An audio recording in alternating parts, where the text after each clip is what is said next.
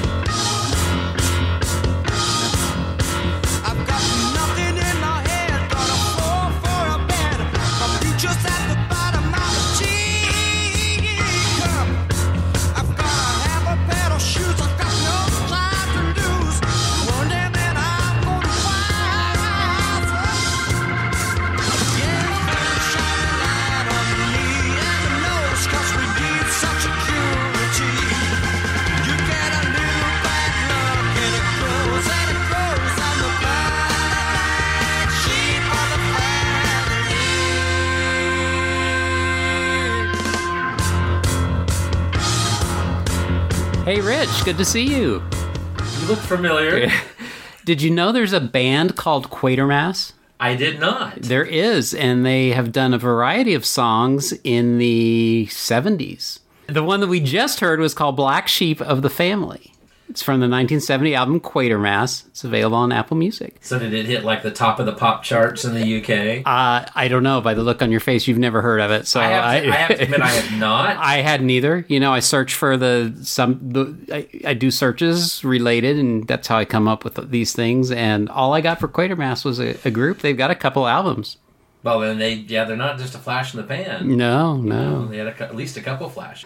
So we're uh, listening to them. If it's not obvious to everyone, you want to say why? We have uh, decided to take a look at the Quatermass trilogy, not the Quartermass, the Quatermass trilogy from Hammer Films. The uh, Quatermass Experiment, Quatermass 2, and Quatermass and the Pit, of course, all of which have gone by various other titles, and we'll get to that when we take a look at those three films. We'll be talking a little bit about the television shows that came before and after, and uh, a little bit about Nigel Kneale, the uh, writer and creator of the uh, the character. These are classics. The first and the third film get talked about a lot. The second one doesn't get talked about as much, and and I'm gonna get on my soapbox and, and, and preach when it comes time. I think all of them are, are a lot of fun. Definitely uh, sci-fi horror. We've got creepy crawlies from outer space, as only Hammer could do it. That is our theme for the month. And I have theories as well about Quatermass 2 that I would be happy to share. I do want to just kind of make a blanket statement that these films are beloved, and it seems like people feel very strongly about which one is their favorite. If you haven't heard of Quatermass, it may be because of the other names of the movies, because one of the points I want to make is that these are very British. Yes. Quatermass is a big, kind of like Doctor Who. I mean, It's to a a certain extent, Doctor Who, yeah, very well known in England. There's been TV and radio shows forever. Not so much over here. It's probably why they weren't. Quatermass wasn't used in the names, but it's he's an interesting character. I can't wait to talk about him. So- you want to say the other names just in case uh, somebody isn't familiar and the, they may think, "Oh yeah, I've seen Enemy from Space." Absolutely. so, uh, Creeping Unknown is the other title for the first film. Um, Enemy from Space is the other title for Quatermass 2.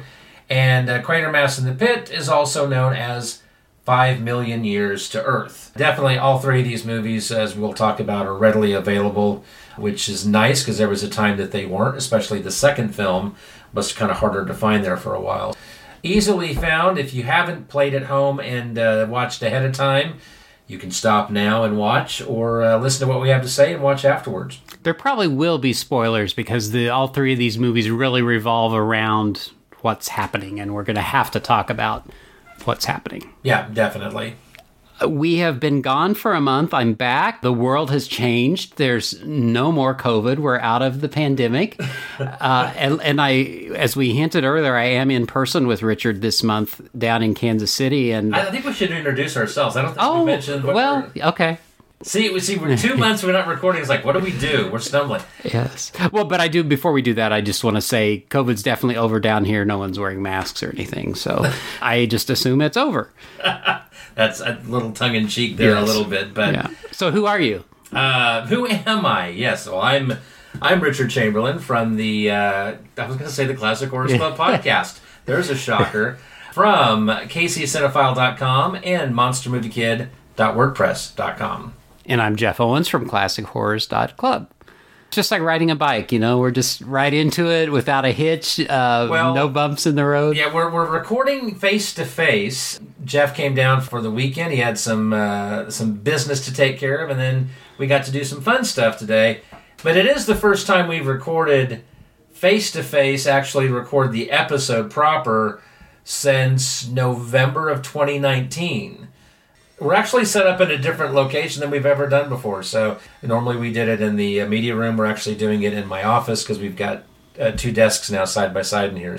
I have to say congratulations. The reason that we took off was that Oh. you had studying to do for work and you did well. You passed, you succeeded, you got certified. And I just have to say, since I have this forum, I was concerned about what it would be like studying as an adult. It's been years since I've studied for a test or taken a class or anything. It is hard, let me tell you. My attention span has shortened through the age of social media and electronic handheld devices. I couldn't sit still or stay patient to study for very long, so I wasn't sure I was going to have success, but uh, I'm glad I did, and hopefully I don't have to do something like that again very soon because it was hard. I needed that month off. I couldn't sit down and do it, I had to really spread it out. Since I'm back, we're back. I bet we have a ton of old business. Do we have a ton of old business? Ah, we got yeah you know we have uh, some new members that's always wonderful i would like to welcome uh, which hopefully i bet I, you've probably done on facebook but these are people who uh, have joined the facebook group page the classic horrors club podcast I'm pretty sure we're caught up as we're Okay. recording. It's a little harder to do, as we've mentioned. So I hope we haven't missed anybody. yes but we are going to welcome nikki roma benjamin foxtrot will moss and charlie phillips Welcome, one and all. Yes, and we do want to welcome also somebody special. We have something new. We have an honorary member. Our very first honorary member, yeah. So if you watch our video feeds, you will have seen a video that we posted early January where we did a shout out to our friend Dario. Dario's parents are, you're probably familiar with them if you're on Facebook. Justin Giallo and his wife Nikki. They're monster kids just like the rest of us. Dario was having some issues at school. He was getting bullied, and I think most of us monster kids have probably experienced bullying of some kind or another at one point. Uh, certainly when we were younger and before social media, finding like-minded individuals who liked all the cool stuff that we did was sometimes hard. It struck a chord with me. Uh, I could tell just by the various social media posts that Dario was uh, was one cool kid, and it really bothered me that he was getting picked on simply because he didn't fit the mold. I reached out to Jeff, and so we did a special video shout out to him and made him an honorary member, the first ever of the Classic Horrors Club. As we started recording, we uh, opened up an envelope that uh, Dario sent us. It's pretty cool. I think we'll put a picture of it up on uh, social media for sure. But Dario gave us a uh, Valentine's. And uh, if you could see right now, it's a very cool rendition of the Classic Horrors Club podcast uh, logo. And uh, we each got uh, cool Valentines. Mine is the Phantom of the Opera, and it says "You're a Scream." Jeff got one. What, what is yours? Yeah, mine is the Wolfman. Here's to a full moon on Valentine's Day. It is so awesome. Thank you, Dario. Yeah, very very cool, very unexpected. We did it simply because it was it was important to us, and uh, we didn't expect any anything in return. And you know what this means for Dario? He has to call and leave us feedback. yeah, I was just teasing, trying to turn that into an awkward segue because next we do have some feedback. from our friend Jonathan. Jonathan left us a voicemail because he called our number. How are your vocal cords? Are they out of practice? I, I, I will do. I think I'm good. Okay. Last month was bad. I'm good now. All right. So he was able to leave us a voicemail by calling. And by the way, thank God he did because I got another one of those emails where the line was going inactive Oh, no, if going somebody inactive. didn't use it. Anyway, okay, he called 616 649 2582. 616 649. Club. Oh man, you put effort into that. I did. It it's okay. Sometimes when we put effort into things, it doesn't turn out. That's okay. Wow. harsh, harsh. So let's uh, hear what Jonathan has to say. Hey, Jeff and Rich, it's Jonathan Angarola, your old pal. Finally calling in. I know it's been a long time since I left left any feedback, but I had to call in, even though I know it's a little bit after the fact. But I know you've hit your five year anniversary uh, in doing the Classic Horrors Club podcast, and that is just amazing. And I can't believe it's been five years already. Yeah, I just wanted to say congrats again. Your show has just always been a pleasure. Your insight, your humor, your wit shines through in every episode. And I just love how you guys put together your themed episodes. I'm always excited to hear, you know, what you're going to come up with next. I mean, I know some of the more recent ones were, you know, Gnashing November and Christopher Lee Christmas, Satanic September.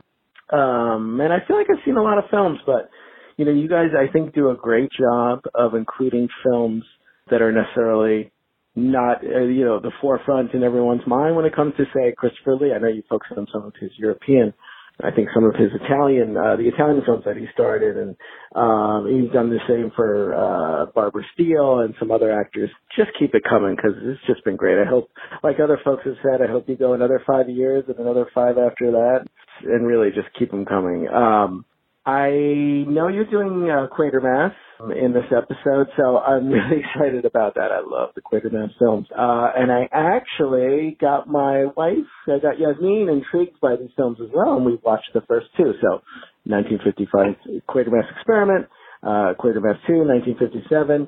We have not done um, Quatermass in the Pit yet, so I'll be very excited. Well, obviously I've seen all of them multiple times, but I cannot wait to hear Yasmin's reaction. So far, uh, her favorite is the first. Uh, I mean, she liked the second as well, but I think, uh, the first really resonated with her. I think she was taken aback at how kind of, uh, smart and well paced, uh, the films are. Um, and she likes Brian Donlevy as Quatermass, so I'm going to be really curious what she thinks of, um, Andrew Keir and Quatermass in the Pit, because that's, you know, still kind of a, a bull in a china shop in some ways, his approach, but, uh, in other ways, you know, he takes the character in other directions. And obviously it's 10 years after, uh, Quatermass, Pit of 67, I believe, so that's 10 years after Quatermass 2, so it's a different time and a different time for Hammer as well. So, you know, I'll be very curious, you know, what she thinks of that. So congratulations again, guys. No, it's just been a blast and you guys are just, you are just two classy, fun guys that, um, I think we're all better off for knowing you. So, uh, that's just from a personal standpoint. Also, and maybe since I've gotten Yasmin into some of these the Quatermass films, I've just kind of kind of gotten a little intrigued uh, by some of the other films. We watched Tarantula the other day, Tarantula, and um, a few other things. So I think I, I think I, she's dipping her toe in a little bit. So maybe I'll have her join me in giving some feedback one of these days. I couldn't do it for this one for Quatermass because it is almost 11 o'clock and she and Stella are asleep. So I'm slipping in the feedback now. And, uh, but next time, who knows? Maybe I'll have her, I'll have her join me to leave some feedback. Anyway, uh, we'll talk to you guys soon and, um, take care. Bye bye. All right, Jonathan, you put it out there. You have to make it happen. We expect feedback from Yasmin next time. So uh, we're left hanging. We don't know what she thought of the third Quatermass movie. We want to hear, and we want to hear it from her. Throw in a little Stella too. That might be nice to hear from her, but definitely Yasmin. Carla did watch all three of these movies. Uh, eh, not as big a fan. I, I, I was kind of thinking she'd enjoy them a little bit more, but I understand her reasons for not, and we'll get into that. The character of, of Quatermass is not Mr. Warm and Fuzzy. We look forward to some more feedback. Good, good hearing from you, uh, hearing your voice. You and I and Jeff, we always touch base about every Friday. We wish each other TGIF and, and share some conversation, which is very cool. You know the implications of this. because it wasn't just Quatermass. She's been watching other movies with him. Tarantula. I see a bright light rising on the East Coast. You know, we've we've got a new new person joining us. Well, and you know, we've got a little something called Monster Bash just a few months down the road. I don't know if we'll see Jonathan, but you know, if we get her hooked, maybe that'll just inspire her to want to come visit as well. And very nice things you said. Thank you very much. We think uh, the world of you, Jonathan. Yeah, So, absolutely. Thank you very much for that. Are we ready then? Any more old business? I don't think we have any more business to talk about. All right then. You can't escape it. Maggie, look! Nothing can destroy it. It's coming for you from space to wipe all living things from the face of the earth. Beware of the creeping unknown. This woman is about to learn a terrible secret. She will never be the same again. Because this man knows that same secret, he will never speak again. Both of them has come terror in the form of the creeping unknown.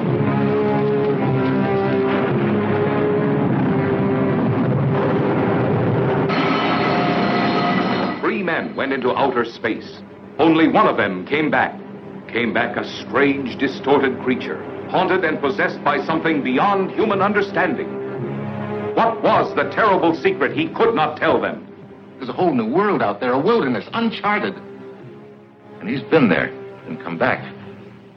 He's got the map.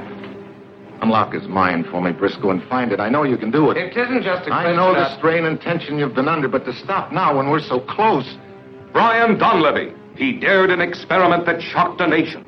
You've destroyed him like you've destroyed everything else you've touched, Kent. There's no room for personal feelings in science, Judith. An experiment that created the creeping unknown.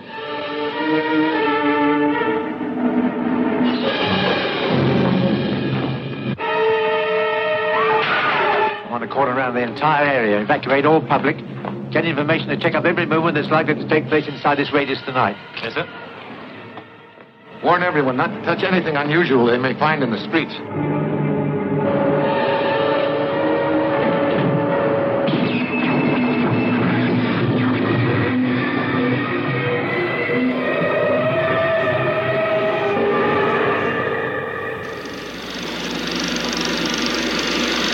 Scientist Bernard Quatermass deliberately sends a rocket into space without official sanction, and it's brought something back with it.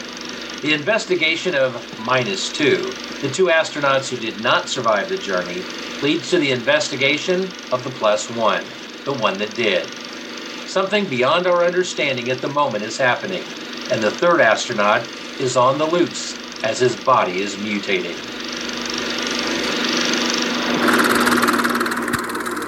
The Quatermass experiment was released in London on August 26, 1955, and then in the United States as The Creeping Unknown on April 26, 1956. It was written by Richard Landau and Val Guest, based on the BBC television play by Nigel Kneale, and the film was directed by Val Guest. How'd you like it, Richard? Well, this is not a first time viewing for me. Uh, I've seen this one quite a few times over the years. I, I had this on VHS, I had it on DVD, I own it on Blu ray, and then I've seen it live. Saw it at the uh, Cinema Go Go. I'm looking at the poster here, April 22nd, 2016. Um, it was paired with The Crawling Eye. I remember The Crawling Eye was the first movie of the night, and it was, you know, got the cheesy response from the crowd, but and nothing cheesy about this one. This this got the love and respect of everyone in the audience. that played the second half of the night. I enjoy this film. Interesting that with the other two films, you know, I, I'd seen one, I hadn't seen the other. This is the one that I've had the most exposure to. And I kind of came into this trilogy thinking this was going to be the movie that I was going to like the best out of the three. Spoiler alert, that's not the case. I really do enjoy it though. It, it's a really good film. I think that in all three of these films, the the character of Quatermass is is I think he's just played very differently. And even though Brian Donlevy plays him in the first two films, I think there's enough of a difference in in the way he plays the character in the second film that this one, when you compare it with the other two films, he's definitely much more abrupt, much more. He can be an asshole at times. I mean, he, he really can at times. He's he's Love- definitely very matter of the fact. He doesn't throw emotions into anything. I mean, he's not looking at it as you know, gosh, there's someone who's mutating and this is a human being. I mean, to him, it's it's science. It's you know, above all else, and damn the torpedoes. No matter who gets in the way, science needs to forge ahead. And and I think this movie more than the other two, he can be a bit rough around the edges. Did that ever give you a comical effect? Did you, you know, find humor in the way he was acting? There were some times, yeah. I mean, just kind of like the way, and I can't give you an example, but I do know there were a few times that I was just kind of like, good God, you know, it's like, how cold can you get? He needs to kind of, you know, chill out a little bit. I think maybe I've noticed it more in this film with this viewing because I watched it with Carla and she picks up on that kind of stuff. And especially as we made our way through the other films, she really goes back and she said, well, he was the hardest to get to like in the first film. He's he's a rough character, and it's like he's not to the point where you hate him, but he, he's a lot harder to get to like in this one as opposed to the other films. Which I think is interesting, though, when you look at the films as a complete trilogy over the course of what, 12 years and two different actors if you think of it as the same character, there's a journey though. I mean, in, in, this film, he's starting this program essentially. He's in the early phases of exploration and he's got people backing him and he's he's all about again science and and doesn't matter what the cost. We're, we're going to send men up to, to space. We're going to send them out there. Okay, so we lost two and we technically lost three. Let's just forge ahead. And by the time you get to the second movie, he's been kind of chopped down a little bit. You know, he, he's not up on that high pedestal that he is in this film. He's been knocked down to size a little bit. And I think by the time you get to the third one, he's really knocked down. And he's also 12 years or 10 years older, even though different actors playing him. If you assume it's the same character, you know, it's played off that way, then you see him as a guy that in that film, he almost comes across as defeated at times, still with a wonder and a, and a, passion for science, but in a much more kind of reserved way, which, from what I understand, is the way that Nigel Kneale really preferred him to be played. He, he prefers the third film over the first two. And a lot of it's because he just didn't care for Brian Donlevy's performance let, us stop right here and, and, just give a little bit of background on kind of what preceded this film and and Nigel Kneale's involvement. I mean, he's he's the creator of the character and was heavily involved in the original three made for television productions, two of which definitely the first of which actually predated this film, another kind of followed in sync with this film so the the Quatermass experiment, the the original television production, it aired on BBC television in the summer of 1963.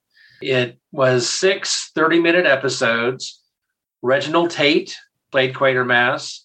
Um, this was the first science fiction production that was really, I should say, first science fiction television production that was really targeted for adults if you look at Doctor Who, for example, which came a decade later, it was primarily created as a children's show, even though it was, I think, a bit more adult in the 60s, got a little bit campier as time wore on. The uh, original Quatermass experiment was an adult science fiction adventure. Sadly, only two episodes still exist, much like early Doctor Who episodes. The, the episodes were wiped by the BBC and because of the way that that it was done live it's thought that we're just not going to find the remaining episodes Nigel Kneale was involved heavily in the production and when they had took his script and adapted it for this movie they did change a lot of things, and and again, the character of, of Quatermass was changed, and which leads to Nigel Kneale's disliking of the film because Brian Donlevy is not who he would have cast in that role. He plays him differently. Reginald Tate, unfortunately, he was going to come back in the second television production, which was called Quatermass 2, which aired on BBC in the fall of 1955. But one day after the final episode, I'm trying to remember here. I mean, there's like the timing of this is that Reginald Tate died. I think he died. Did he die in 1953 or 55? I have 55, but I think I may, I think it may have been 53. 58, died of a heart attack. So they had to recast the role uh, for Quatermass 2, which aired in the fall of 55. And that was John Robinson. Uh, he was not as popular as Reginald Tate. His performance was lackluster. He had difficulty learning lines. Quatermass 2 of the four television productions is considered like the lesser of the four, uh, mostly because of his performance. Now, all six episodes, uh, it was six episodes, 30 minute long. All of them do exist. So we do have those to, to look at. Um, I was going to try to watch some of them before we recorded, but I didn't get a chance to. But they are out there. And then Quatermass in the Pit aired on BBC at the end of 1958, early 59. So by this point, they will have done two movies by the time they did this. And Andre Morell assumed the role for the uh, third television production. All six episodes of that still exist. That particular story is often compared to a Doctor Who story that we'll I'll probably touch on when we talk about that movie. It's considered the best of the four television productions. So Nigel Kneale, you know, never really, you know, happy with these first two films because of Brian Donlevy and because his scripts were were kind of taken and twisted. And he did, and he also didn't really he didn't have any control over it because the BBC allowed, you know, Hammer Productions to basically take it and go with it. As I understand, was not compensated because it wasn't his property. He wrote it for the BBC, so it became BBC's property, and they could do whatever they wanted with it. That added, I think, to the fact that he kind of grumbled because he really he wasn't involved in the production at all either. That did change by the time the third movie comes around, which probably plays a part in why he was a little bit happier with that production. Nigel Kneale did do some other films. He disliked Doctor Who, coincidentally, because he felt like Doctor Who ripped off his ideas, which you know, it's, I mean, there's definitely some similarities, but there's definitely some differences. So I could see why there's some comparisons, but to say that they ripped off the idea, I don't know. There's arguments on both sides of the fence. But he did write the Stone Tape in 1972, which I don't know if you have you had a chance to see that. I've never seen. I've heard of it. It's supposed to be really good, isn't it? I've got it. I've, I've got it, and it, it is actually. I mean, it's a made-for-TV, you know, production, so it's cheap, but it's actually really good. I don't know how I didn't know this, but I, I did not realize he was involved in Halloween 3, Season of the Witch. Did not know that. John Landis wanted him to do a remake of uh, Creature from the Black Lagoon. That never happened, but that led to Halloween 3, Season of the Witch, apparently. Hmm. The thing is, though, this is where I thought it was funny. So he did the 1989 adaptation of The Woman in Black author Susan Hill wasn't happy because Nigel Kneale changed all the script around. He can complain when people do it to him, but then he ended up doing it to her. And he almost, well, he was invited at least to do an episode of The X Files. They wanted to kind of pay respect because, you know, of, of him being kind of sci fi royalty, but he declined for whatever reason. And Nigel Kneale died in 2006 at the age of 84 little background on, on Nigel Kneale and what led to the dissatisfaction. Brian Donlevy is is definitely, from what I understand, very different than what we saw on television. He's obviously very different than what we get in the third movie. That said, I don't have problems with him like I know some other people do. Some people really don't care for his performance. He's a little standoffish. He takes a little bit of getting used to. you don't get a lot of warm fuzzies from him, but he definitely does soften by the time you get to the second film. He's very impatient. He's cranky. He's unapologetic. He's so singularly focused. I didn't find it comical, but I smiled a lot. With some some of his lines are very clever. I, he was acting like Dr. McCoy when he said, "I'm a scientist, not a fortune teller." Yo, that's our Star Trek connection. You did it. I didn't do it. The wife of this guy that's transforming, he calls her a stupid idiot. You know, I wonder if it's like emotional intelligence, if he's lacking that, or just any concern. I suppose you could be considered some form of psychopath. Isn't that somebody that like has no concern for others? That's that character, or else it would just be any other professor. What's Yeah. interesting is that we have no backstory on him in any of these movies. We only have his personality to make the character and and the movie really Yeah, and that's true. enough. You know, a lot of times you complain there's no character development, you don't know their backstory. I never found myself in any, any of the three wondering, hmm, I wonder where he went to school or I, I pretty much imagine that he was that way as a kid. He was that way in school. I mean, I think that's just kind of, you know, I just I can't imagine him being this carefree, you know, lad in, in school and and hanging out with the guys and playing soccer, you know, or excuse me, football. Who we get is who he is as a person, and I feel like that's who he's always been as a person. Now let's kind of talk about his opposite because in two of the movies he's sort of paired with his kind of an opposite Inspector Lomax. Yeah. Uh, two different actors play him, and then the third there's not Lomax, but there's another character that kind of fills that role. So Yeah. you kind of need I don't know that you need it, but it's nice to have that balance. You've got someone to bounce off of him and to kind Yeah. of be a positive influence so that it's not all so dire. And it's not just their personalities are different. Quatermass is now, now, now, let's go, go, go. And there's scenes with Lomax shaving and talking to his wife, and it's just it kind of Yeah. balances and makes the pace less frantic, more even, maybe. I like just that that contrast because I think only Quatermass in that personality would be too much. if he didn't have yeah the lomax character yeah it's like then who am i cheering for are you cheering for quatermass I, you know kind of hard to at times you lose that humanity you know then you just have this person dealing with this person and there's none of that there's no in between lomax is a really important character when you look at it that way I love the idea of the evolution, and by the time of the third movie, he's weary and worn. But when we talk about the second one, I've got a theory that might kind of interfere with that thought. I'll wait till then to share it. Okay I'm, I, I'm interested in it the second movie is one that you know was like a first time viewing for me so and, and i'm still wrapping my head around that one so i'm open to other ideas Let's talk about the look of the movie uh, and the story. So it's beautifully shot, black and white, and Yes. it starts. Each one of these movies, but this one in particular, just starts with such a strong, solid opening. I mean, here, this young couple literally taking a roll in the hay, you know, out in the country, and they see something in the sky and they run for protection. And sure enough, there's an explosion, and then there's a rocket sticking out of the ground. I mean, right away. And that's such a great opening. oh absolutely I- I've heard people say that the pace, you know, doesn't let up. With all three movies, I get to a point where they drag for me just a little bit.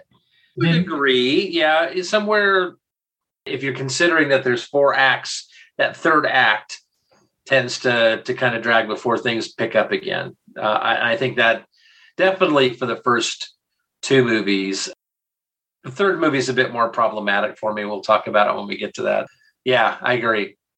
and the like i said the black and white photography ending is equally as as strong and powerful no spoilers but quatermass walking down the street and it's a shot from above and the lights it's kind of film noirish a little bit but it's Oh, very, beautiful. very, yeah, beautiful looking. beautifully shot. um, all three of these i struggle a little bit with not really understanding what's happening as far as the science and not that I, I think the science isn't real or, or anything i wouldn't know but just like really understanding like so this guy Carew is transforming and he touches things and he sort of absorbs the properties like his hand takes the properties of the plant or the cactus that he touches.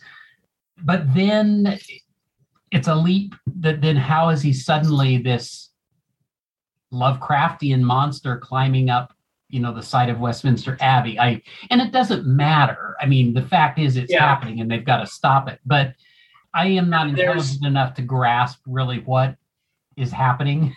There, there is a bit of a leap there. Um, I've always thought that too. It's like, you know, because for a good chunk of the film, he's humanoid essentially. And then all of a sudden, you know, it, there's that, that elevation that, that, you know, kind of almost feel like he goes from A to C without stopping off at B is like, but I roll with it. The movies are, they have a definite British flavor to them. If you think about typical sci-fi monster films that were happening in the US at that time, they're very different they're smarter in, in a lot of ways. You know, American films at this time, very formulaic and they can be fun as hell. They're enjoyable. This kind of, you know, had a little bit of the familiar formula, but it was also different in many ways and which can be refreshing.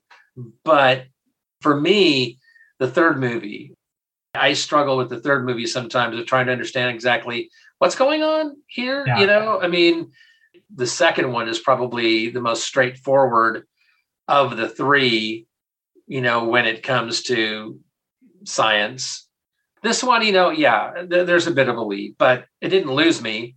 No. Um, it wasn't enough that I'm like, okay, stop the presses. No, I, I kind of kept rolling with the punches and and was enjoyed, you know, enjoying the ride all the way to the very end. But I do see what you're saying. and I love all of these movies. So any criticisms are, are not really Yes. criticisms. I mean, don't Yeah, I, I will. Well, get that idea. I love the first two movies. Hmm, that's so interesting. Yeah, we'll talk about the third. I, I love loves loves a strong word. I don't know that I can I can say that for the third movie, and that's going to ruffle some feathers because I know that's often the one that people Favorite. consider the best of the three. So, spoiler alert: I don't think that. We talked about the balance of Quatermass and Lomax, but then there's also it's demonstrated in the movie, but not really talked about. But then again, at the end, there's this science versus faith like battle. This will be a spoiler, but Lomax tells Quatermass, Well, you won this time. Uh, and he says, You know, in my own simple way, I did a lot of praying. And then Quatermass doesn't even respond. That's when he goes out. That could have been really heavy handed and like, Could okay, we get it. And it's so subtle. You know, I really like that. This is a, a, a nitpicky thing, but the continuity person was really good on this. When they go into the rocket and they find the empty spacesuits of the two people in the way that they're laying, and then later you see a film when the, the humans were still in those suits, the position is exactly Yeah. the same That's as true. when they were the bodies were in it and were out of it. And what a detail that could easily be missed. And the audience probably wouldn't even notice but i like noticed that it was exactly the same. I thought that was really cool this is a top-notch production. They paid a lot of attention to details. I've seen some of the uh, early 1950s Hammer sci-fi films. It's been so long. I don't own them, so I remember renting them from Netflix back in the day. I remember that they were good, but this elevated the level of films that when, especially when it comes to to science fiction. Uh, this kind of set the bar uh, a lot higher than I think those early 1950s films did, which I can't even remember the name of them right yeah, now. four-sided triangle and something else Yeah. Uh, Uh, this they, is more accessible it's not quite as like highbrow those are all yeah, those are, I agree. i mean Yeah. those are like hard sci-fi well i don't know but they're different you're right They're I mean, different, neither yeah. of those movies started hammer on its great run of No. genre films it was this one yeah, agreed. What can you tell us about the cast i'm sure you've got information on I've them got some tidbits. Yeah. So, of course, we've got Brian Donlevy as uh, Quatermass. Curse of the Fly, 1965, is probably the other genre related film that he's most well known for, besides uh, these first two films. But he's also, you know, a lot of other films he was well known for. Uh, Beau Geste, 1939, for example, classic. I, I've heard rumors about Brian Donlevy having a drinking problem or he was drinking on set was hard to deal with.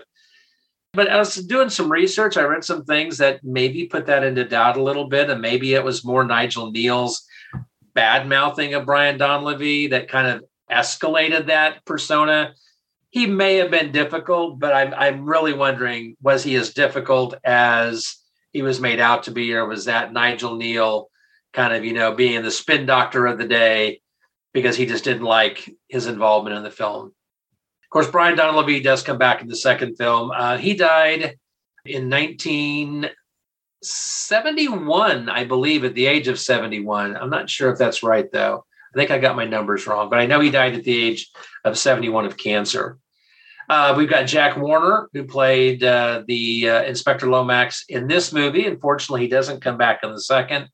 Biggest movie of note for him, A Christmas Carol from 1951.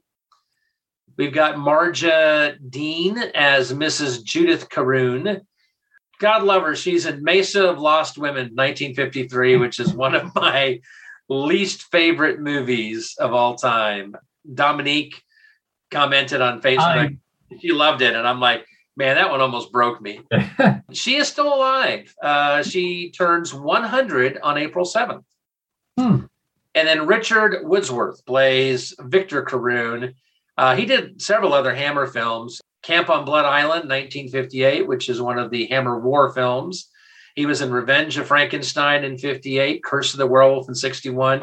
He was also in The Tripods in 1984. Did you ever see that series? Mm-mm.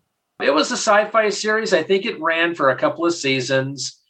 I remember getting into Doctor Who in 1983. And then I think maybe it was 84, probably closer to 85. Our local PBS station during one of their pledge drives said, Hey, we've got a new science fiction show.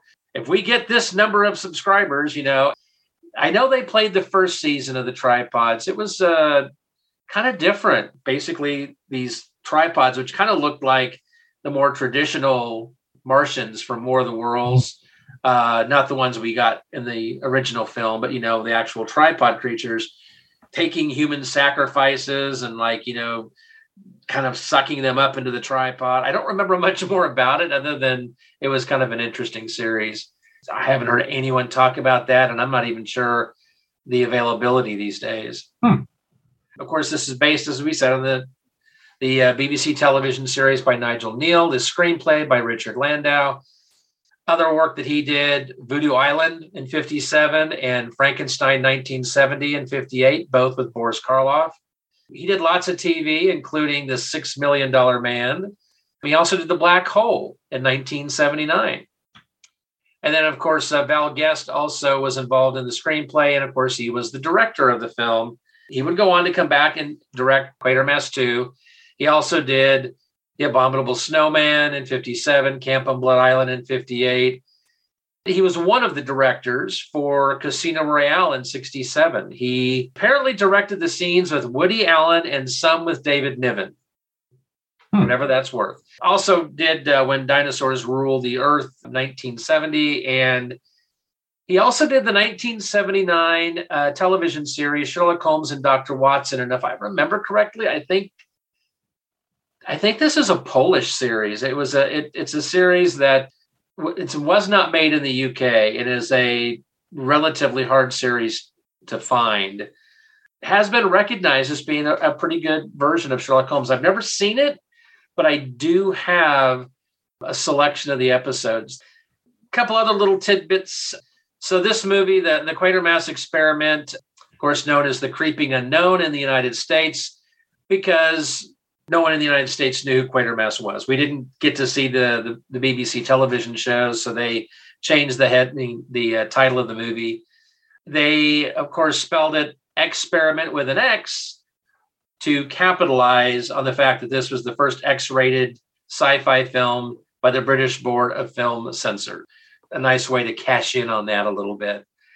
And I thought this was interesting. So the, the film has a bit of a, a notoriety because in 1956, apparently a uh, nine year old boy by the name of Stuart Cohen died of a ruptured artery in the cinema lobby at a double bill for this movie and the movie it was paired with in the States, which was The Black Sleep, 1956.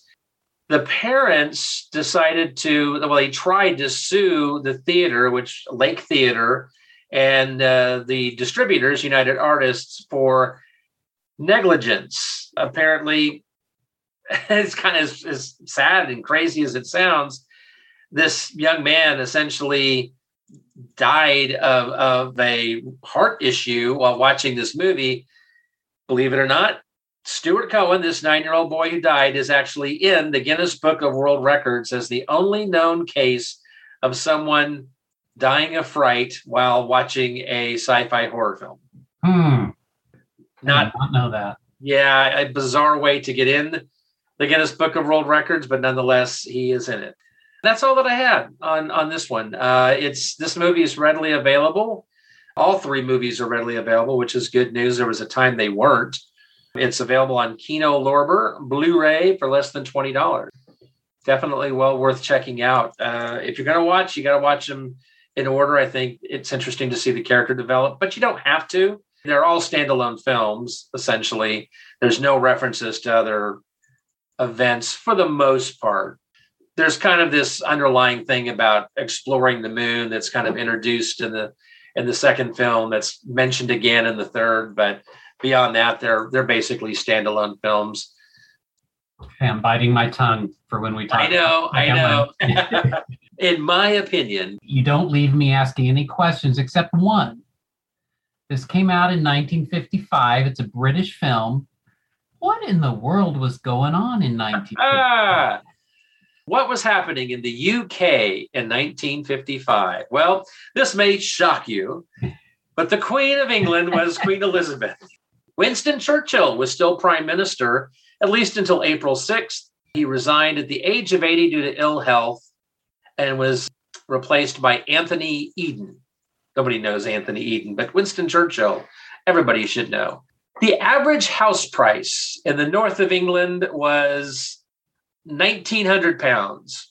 I have no clue what that equaled in American dollars, but 1900 pounds got you a house in the north of England. Hmm. Newcastle United won the FA Cup. Uh, that's soccer or football, depending on what side of the pond you're on. Uh, they defeated Manchester City at Wembley Stadium.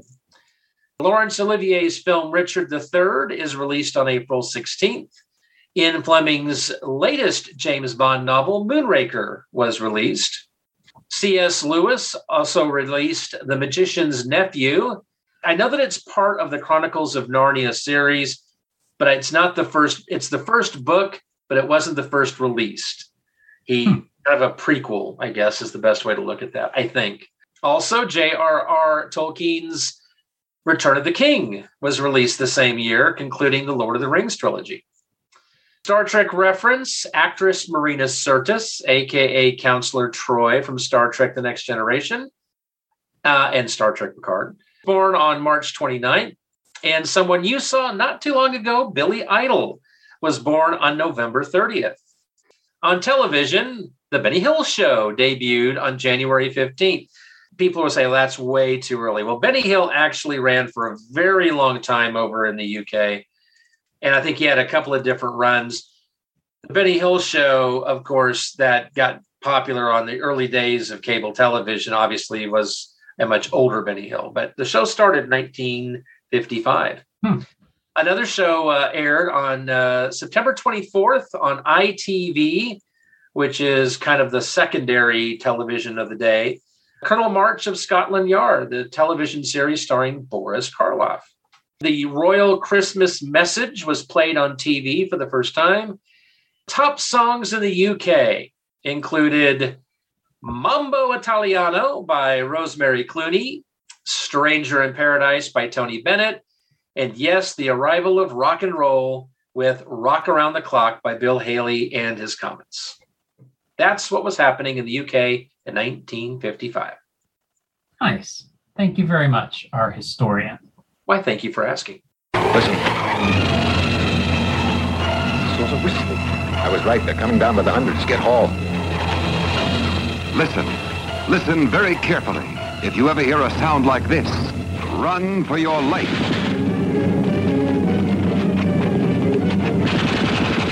Run. Run before it is too late. For if you stay, you will lose your soul.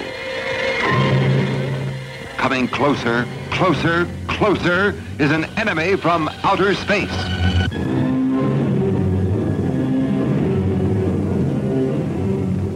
From out of this world it came, a horrifying terror that threatened mankind, haunting and possessing every human being within range, an indestructible danger beyond all earthly understanding. Vincent Broadhead is dead. Dead? I watched him die a few hours ago in that plant. His whole body covered with some kind of corrosive poisoning, eaten away. It poisoned everything it touched. The mind and the body of man was no longer in his control. They ran from this unknown menace, but there was no escape. We're holding this block. We've got to, at least until the oxygen takes effect. What's in those domes, mister? Yes, what is it? Kill us. Inside those domes are creatures from outside this earth. Ah, are you mad? I've seen them. Thousands of tiny creatures that can join together and expand into things a hundred feet high.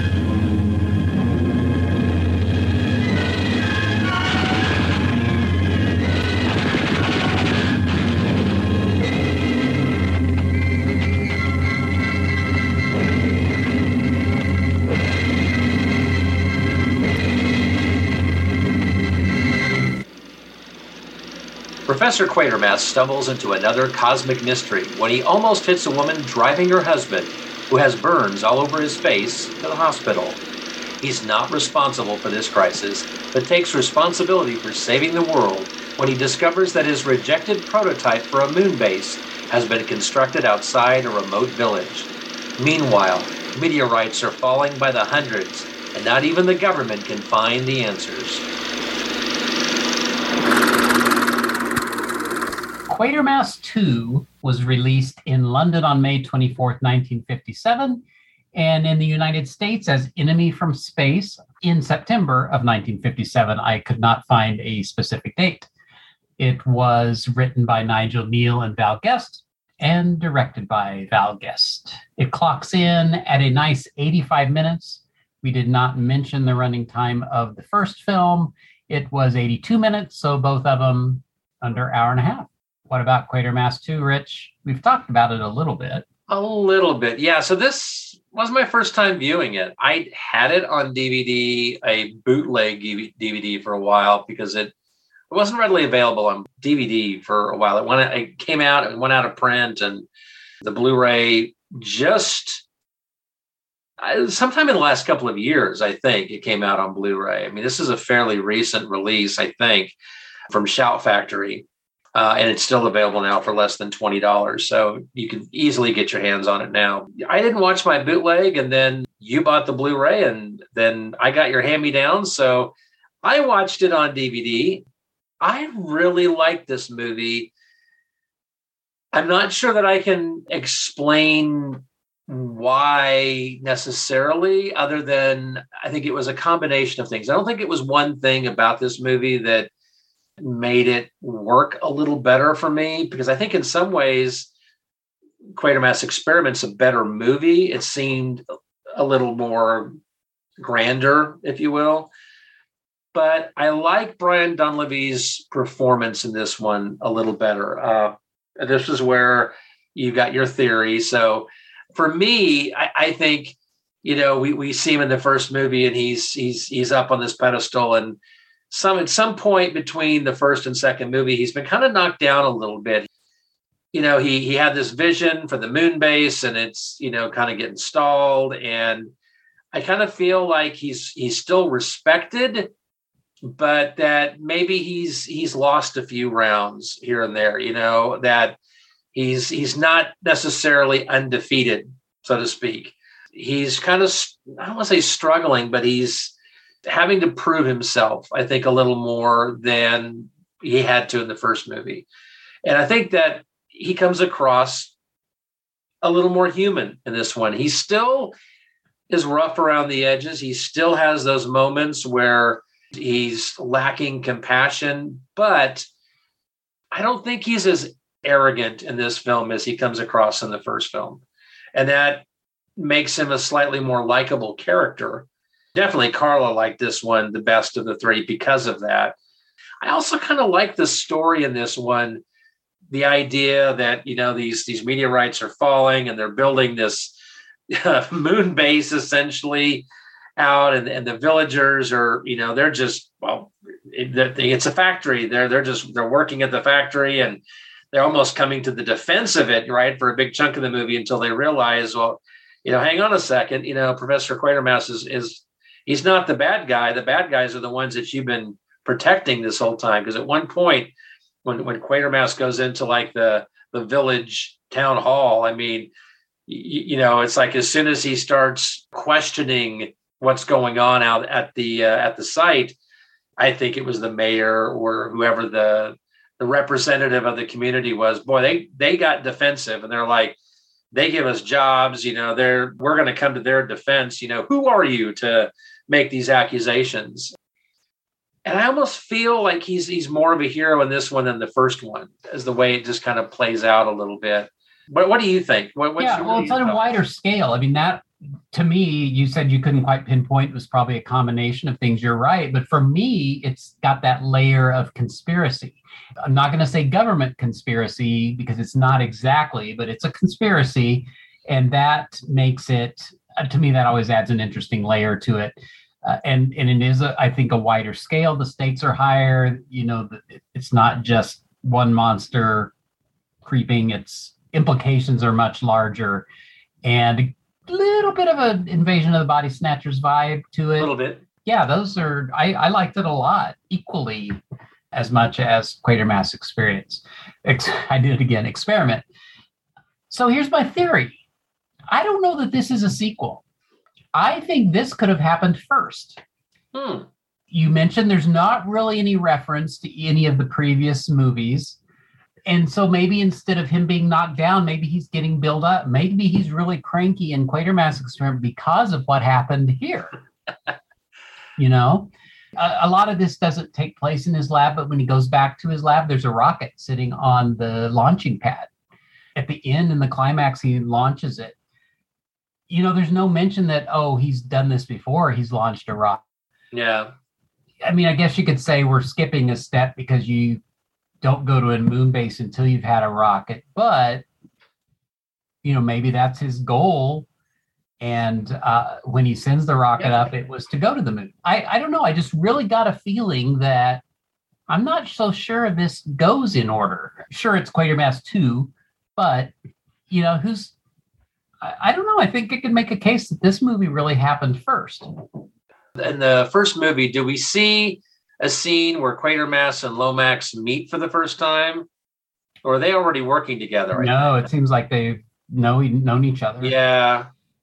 Yeah. So, okay.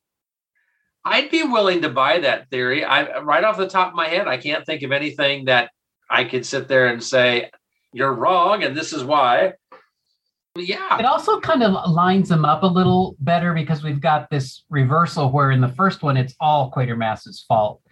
And then, you know, from that point on, he just kind of stumbles into it.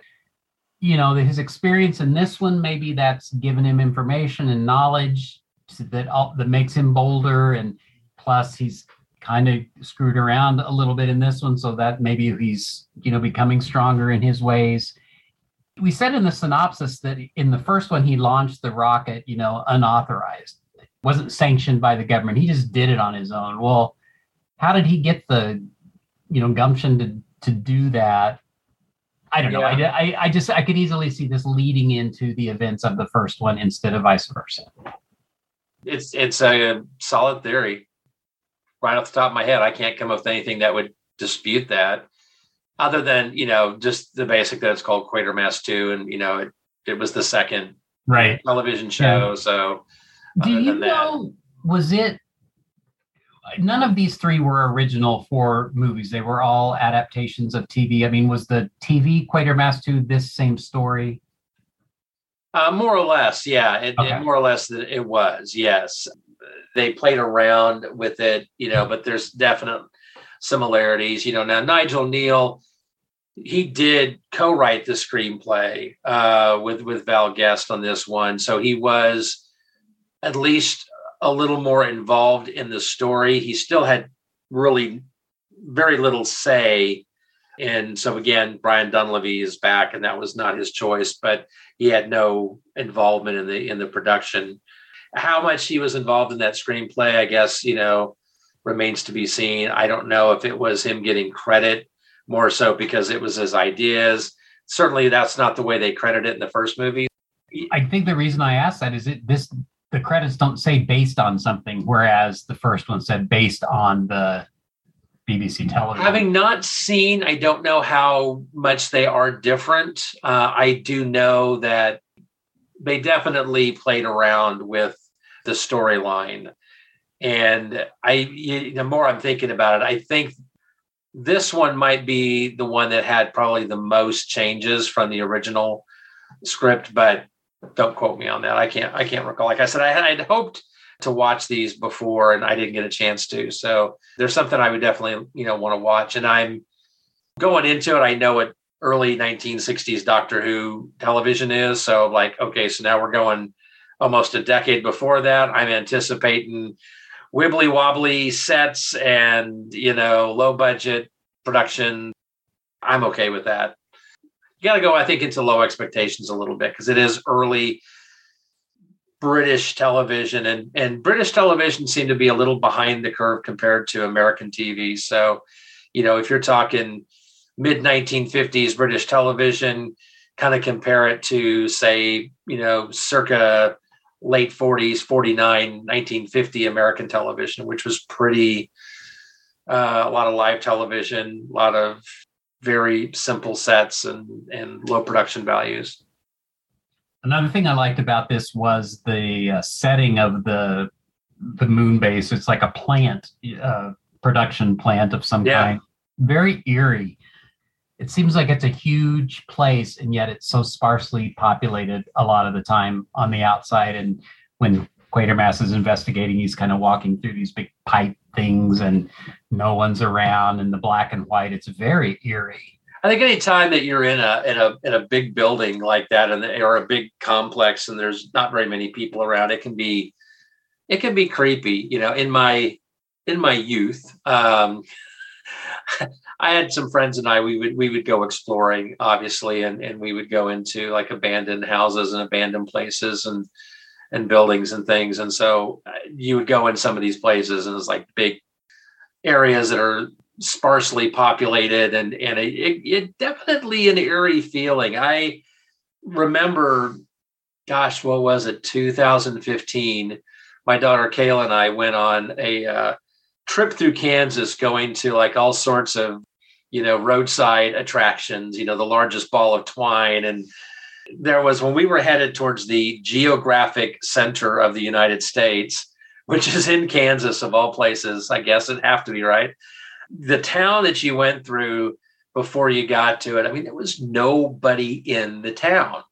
We never saw anybody. I mean, hmm. never. I mean, there were houses, there were buildings, but there were no major businesses. There was nobody. I mean, it was like you could have filmed an apocalypse movie there. It was very, very creepy. And then you get on this road to go to where the geographic center is, and it's this little two lane road, and it just seems like the road's getting smaller and smaller and smaller. And you're up and down these hills, and then there it is, the geographic center, you know. And uh, uh, we laughed because you know it's like there's nobody else around, but then you get to the geographic center, and there were three other people there.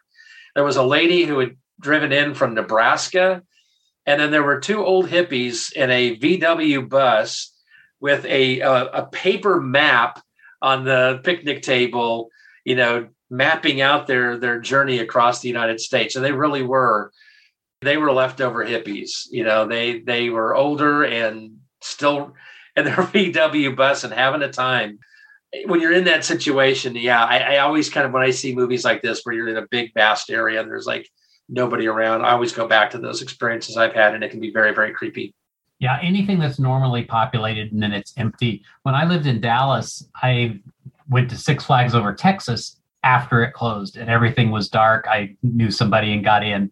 Creepy, creepy. Amusement just- parks in the dark are really scary. Like I say, that's just horror movie material there. I mean, there's it's one thing to go into a, an old abandoned farmhouse, which I did in my youth, and I'm like, I think back now, I'm like, man, what could I have stumbled upon? You know, it's like I'm I'm wiser now, and I would never do that. But I know people do it all the time. But yeah, I'm I'm a little smarter than that.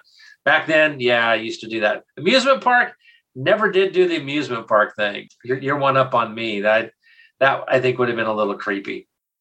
and then building on the eerie, it gets to outright horrific, and it, it's left for us to imagine. I can't remember what they're trying to flow chemicals or something into these big tanks where these monsters are, and it gets plugged. And Quatermass leads to the conclusion that the pipe has been blocked by human pulp Yes. uh, because I guess one of the guys went into the tank or something, and he yeah. plugged up the pipe. That, Plugged that's a gruesome image. And it, it kind of gruesome for 1957 too. I mean, it, that's yeah. Thankfully, we didn't see that. The only other plot thing I want to ask you about is the ending, and so we can wait on that if you've got anything else you want to say about the story or the plot. I think it moved along at, at a at a fairly swift pace. Again, I think around the third act, it, it kind of uh, started to drag just a little, but then it really kind of escalated in the final act, and and things were moving along at a rather a rather quick pace. I was pleasantly surprised on this movie. I went in with low expectations because this one is considered usually the lesser of the three, generally speaking. And again, I came out of it liking it the most. Now, I will say, like, Quatermass Experiment is like, you know, it's like right there underneath this one. So there's not a lot of gap between these uh, first two films for me. I was very pleasantly surprised and, and glad, I mean, surprised that, or disappointed that I had taken me this long to, to see this movie. So this is one that, you know, obviously I, I will see the Quatermass Experiment again at some point. I've seen it several times over the years and I'll see it again this is one I will definitely make sure that I, I revisit. I definitely enjoyed it. Yeah, I just think it's not as well known, and because of its availability, and I, I think as more people see it, based solely, you know, on just what we're saying about it, I think it'll raise a little bit higher in people's Yeah, opinions. uh, hopefully. My question is, and again, this is one where Quatermass, Quatermass leaps to conclusions and he forms these things, and I don't really know, understand. But I, this is just a clarification for me. They discover on the dark side of the moon this, I'm assuming this the source of these monsters. Maybe it's a space. I'm not sure what. So he's going to remotely fire his rocket to go up. So the rocket shoots. Does it hit that thing, or does it just explode in the sky? Um, how exactly? What happened that that saved the day? I thought that it hit it. But you see it explode like Yeah. like it's not even in space. I mean, that could have been the chain reaction or something. I just I wasn't real clear what happened, and it, you know, not that it matters. I just wondered if you knew what happened. I'm making an assumption. Yeah. Yeah. And so, I mean, yeah, I, It would make sense that it hit the thing, or else it would make, yeah, it would make threat. sense. I suppose there's, I mean, I suppose there could be another answer. But that, that's what I thought anyway. Yeah. Okay. What about the cast of of this one? The different person uh, actor plays Lomax. Right. We've got uh, obviously we like you know we've mentioned this several times. Brian Donlevy back again as as Quatermass for his second and last time. John Longden uh, is now the new Inspector Lomax. He actually was in uh, quite a few early British Alfred Hitchcock films. Blackmail, Juno and the Paycock, The Skin Game, uh, Jamaica Inn, lots of British film and TV. A lot of stuff that I didn't immediately recognize. We have journalist Jimmy Hall. He's a, he's a supporting character, one of the bigger supporting characters, played by Sidney James, apparently well known for the Carry On film series. I've only seen one of those Carry On films. It was the one, Screaming one. yeah, yeah, uh, and it was funny. I guess it didn't make me want to see more, but it's it, you know they're also not as easy to find here in the states. I don't think. We have Bryan Forbes playing the character of Marsh. He was in uh, Yesterday's Enemy, um, which is another Hammer war film. He was also in the second film in the Pink Panther series, A Shot in the Dark, one that often gets overlooked because it doesn't have Pink Panther in the title. Tom Chatto plays Vincent Broadhead, the member of parliament, who is kind of causing some issues and uh, eventually dies, actually, in the movie. He I was in might the have been his pulp that was blocking the pipe. I think it was. Yeah, I think you're right. Uh, he was in The Frozen Dead. It's Been a while since I've seen that one, but okay. So we mentioned as well Nigel Kneale and Val Guest uh, worked on the screenplay. Val Guest was back again as director. Oh, and I forgot to mention Hammer legend Michael Ripper plays the character of Ernie. Always nice to see Michael Ripper in a Hammer film. The only other little tidbit I had on this one is that this was the first movie, apparently, to have the Roman numeral two uh, in the title. Hmm. And I'm trying to think, and I think that's probably correct because I can't think of any movie prior to that that actually used that designation. And honestly, not very many after that. It became much more commonplace in the 70s and and going forward. But I'm trying to think of other films in the 50s or 60s that use that designation, and I I can't come off. I I can't think of any right off the top of my head. I know there's probably got to be something in the 60s, but you know, it's once you get in the 70s, you started having having that designation a bit more. That's so interesting. I always wonder when there's a number in the title, if it's Roman numeral, is, and I always go by IMDb. They've got the number two, but if you look at the also known, it's a variety of Roman numerals and numbers. Yeah. Yeah. So- and there- but there the poster both. has the Roman numeral too. Yeah. So it was definitely released both ways at various times. So Hmm. I don't know why you would do one and then feel like you needed to change it and do the other. Quatermass 2, aka Enemy from Space, I enjoyed it. My favorite of the three films. Very good. Yeah, it's definitely worth a watch. We recommend it.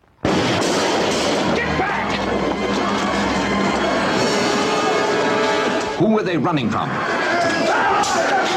What have they seen? Whom do they fear? There are five million answers to these questions, and every one of them is a shocker. No, I saw it. I saw it. Horrible. Horrible. Terror, five million years old, spills into our time to make two worlds collide.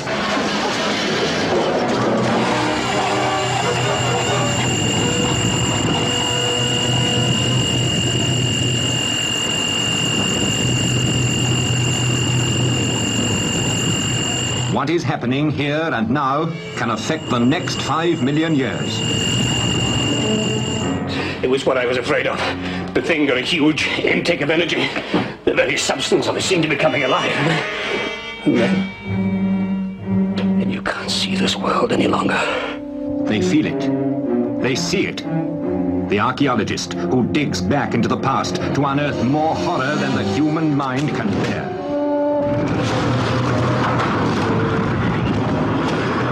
Quatermass, the scientist, who comes face to face with five million years of terror. Rody, it's Barbara. She's the one. Get down here, quick. She can see into the pit and knows the terrifying truth. Oh, he can see into the pit, but he will not believe what he sees. They were coming. Who? What were? Them. Them. You saw the creatures. They were alive. Alive? You descend into the pit of hell as you share their horror. Listen, I'm advising you all to leave. There may be grave danger. I tell you, this could be dangerous. Get back! Get back!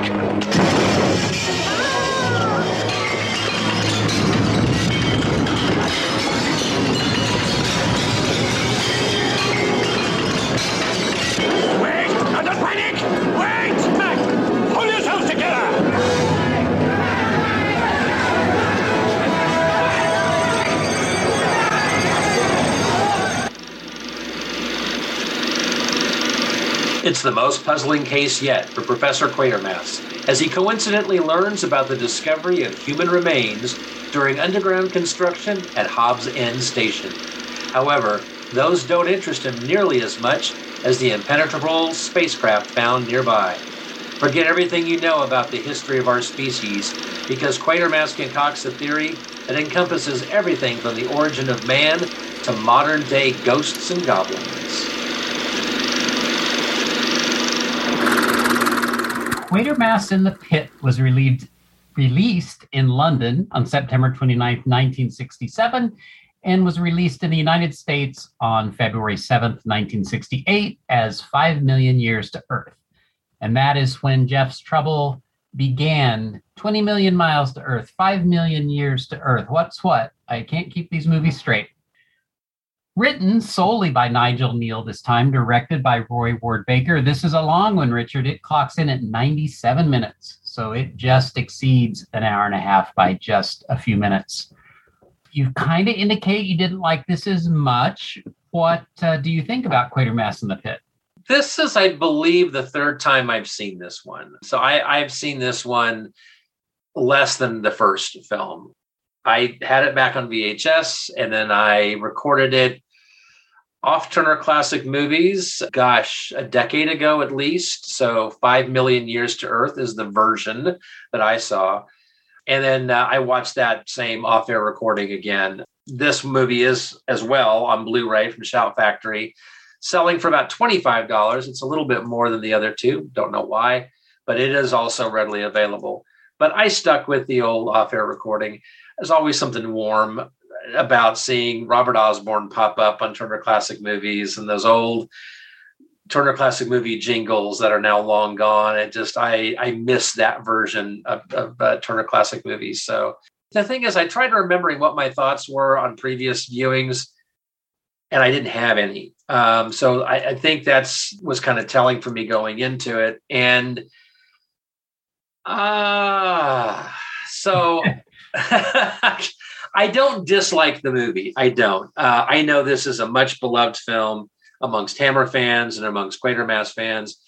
It is my least favorite of the three, and it's Andrew Keir's performance as as Quatermass. I don't know. There are times that I'm okay with it because again, I'm visualizing this as a trilogy. It's been 10 years since the last movie he's not as abrasive or as as arrogant as he's been. He's played very differently in this film, very much the way that Nigel Kneale envisioned Quatermass. That's why he really loves this movie, is because he loves Andrew Keir's performance. I don't know that it works as well for me though. I, I like the Brian Donlevy Quatermass version from the second film although I do like elements of, of this version of Quatermass, I do like that he's a little warmer. But there's something about it that he doesn't come across as dynamic in this film. For me, I, I stumbled over that performance um, a little bit. And I think that the story overall, it's it's I liked elements of the story at times it, it i felt like it was a little confusing as we were heading into the final act. When we f- do see the the insect like creatures man they needed a little more than the you know 25 cent budget that they had. I'm thinking you know it was very obvious that they're little figures or whatever it reminded me of some scenes from Doctor Who in the early 70s. There's some Doctor Who, I think it's Planet of the Daleks, actually, with the third uh, Dr. Jon Pertwee, in that showing this army of Daleks, right? Well, their, their budget was really low. So they get toy Daleks and basically just lined them up to give this impression and, and used mirrors and all this other crazy stuff. When you're looking at it, it's like, man, those are some cheap looking Daleks because they're toy Daleks it pulled me out of the moment when they had that scene a couple of times, even though it's not 100% in focus. It's like, you know, there's things going on. And I'm sure that was done to try to hide the fact that they li- they really didn't look that convincing. And I I don't know that pulled me out of the moment. And I was like, that's I wish they they would have done better with some stock footage of of some insects, you know, or something would have been more believable, I think, than that.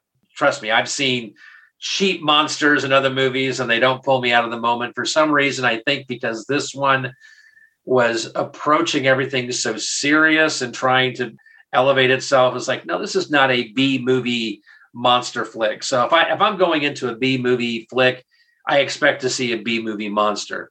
If I'm being told that this is more of a, a an A level film, I expect the special effects to be a bit more A level, and then you kind of get thrown out of the moment with that. It was disappointing a little bit. The script to me was just a little more convoluted.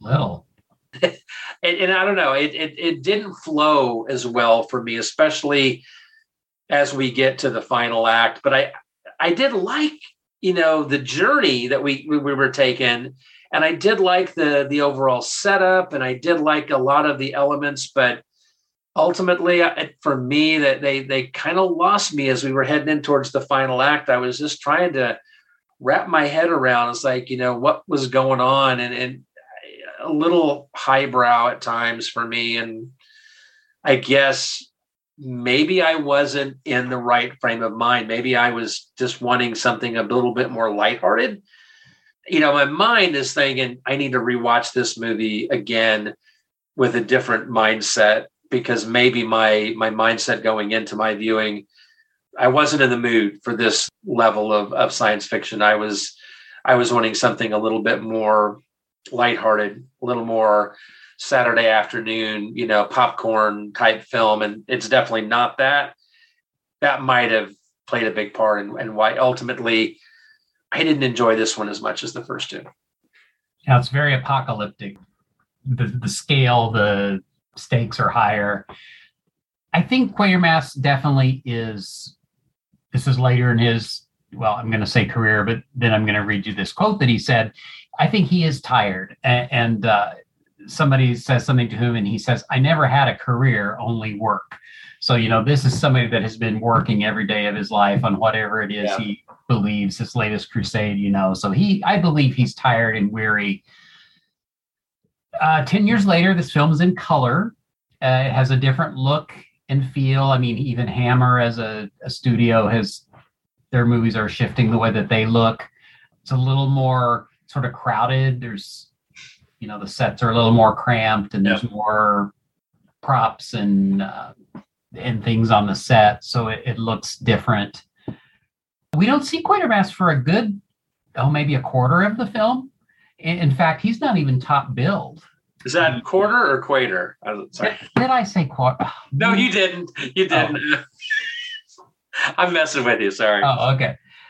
but I did I did enjoy the Quatermass experience. But anyway, James Donald is Dr. Roney. He's billed highest. And you know, Quatermass really stumbles upon this. He's it really has nothing to do with him, and he is only involved, you know, tangentially. Yeah. But then of course becomes, you know, sucked into it. So it's it's different. I wonder if you had seen this first, you know, would you have liked Andrew Keir and then been kind of taken aback by Brian Donlevy? I don't know. Probably. I mean, because they're, Uh. they're, they're really vastly different performances. I feel like I, I might enjoy his performance more upon a revisit. Maybe not watching the other two films, but approaching this one at a later date as a standalone film and try to to revisit it with a fresh set of eyes. I think I might enjoy it more. And I was going to tell you that uh, this was my second viewing. I had I had put it off for a long time. I mean, I'm I'm generally more horror and, and science fiction kind of secondary, and I don't know why something about it just didn't appeal to me. So when I did watch it the first time, I absolutely loved it. And I'm like you were with Quatermass too. I'm like, why did I wait so long? You know, this is great. I didn't like it as much the second time. I, I liked it, but the first time I saw it, I was like, this is a revelation. You know, this is a fantastic movie. And I didn't have that same experience the second time. And then the, the Martians you mentioned. So oddly, I didn't have trouble with the scenes of the masses of them marching, but the paper mache one alien, I kind of had trouble with. I'm surprised that the actors' hands didn't have green paint on it when they set it down. You know, it just And this is a case where uh, I think maybe color hurt it. I'm looking at your little friend over your left shoulder, and that looks better than the. Yeah. I think the the color Martian, especially the blood, the, you know, the green paint that was oozing out of it. I, I try not to let aliens bother me. Like I love the giant claw, and I will defend its goofy look, you know, to the end of the earth, because who's to say what an alien does or doesn't look like? I mean, it could be beyond our imagination, and an, an alien, a Martian, may look like a paper mache grasshopper. I don't know, maybe It could. you know. could. So I try not to let that bother me, and that didn't bother me as much as it as it apparently did you. I- you know, I think you're you're onto something as far as black and white. Sometimes uh, black and white has such a wonderful look to it, and some films I feel are almost made for for black and white. And and this is a movie that I think could have been black and white. Nothing in it, I don't think that you know that color necessarily benefited it. Black and white production would have covered up the the paper mache aspects. You know, I, I think of Doctor Who again, going back some of the stories in the 1960s, which clearly had low budget, end up looking better than some of the stories that came like in the 1980s. When you get towards the last three or four seasons of Doctor Who, they did film on locations, they did videotape when they were in the studios, and that videotape automatically makes it look like a, a soap opera, you know, in the States. It, or Saturday morning, Land of the Lost has a special look to it. Land of the Lost, I love it. Don't take that the wrong way. We had a conversation about my our love for Land of the Lost beforehand, but Doctor Who, it always you could tell the difference. And in the late 80s, their budget was slashed to where location shots were also videotaped. That really made the show look significantly cheaper. And because of that, certain, you know, special effects really came across looking pretty rough. And then you watch some of those black and white episodes that were some 20 years earlier, and they look like they've got a bigger budget when in reality they had, you know, a budget that wasn't, you know, that much different, if not a little less than what they were dealing with in the 80s. And I'm thinking about that now because to me, this, from one sense, this seems a little ahead of its time because this really seems to me like a more of a 70s movie. I mean, it's got that sort of satanic feeling to it. And so that makes me think, well, that should be in color. But then, I mean, think about like Curse of the Demon, Night of the Demon. That is black and white. I kind of, I think this would have been better in black and white. Yeah, I think so too. And then just the, Someone's head is exploding right now as they've heard us say that. They're like, no, no, that's not right. and then the everything but the kitchen sink i really admire what they were trying to do and, and maybe they succeeded you know it starts off and oh it's aliens and then it's like oh well they've seen aliens in the past and those look like gargoyles and demons that we've all been afraid of. So they're bringing those two worlds kind of together. And then it turns out well they maybe they weren't just visiting maybe they've been manipulating humankind all along. So that's kind of interesting.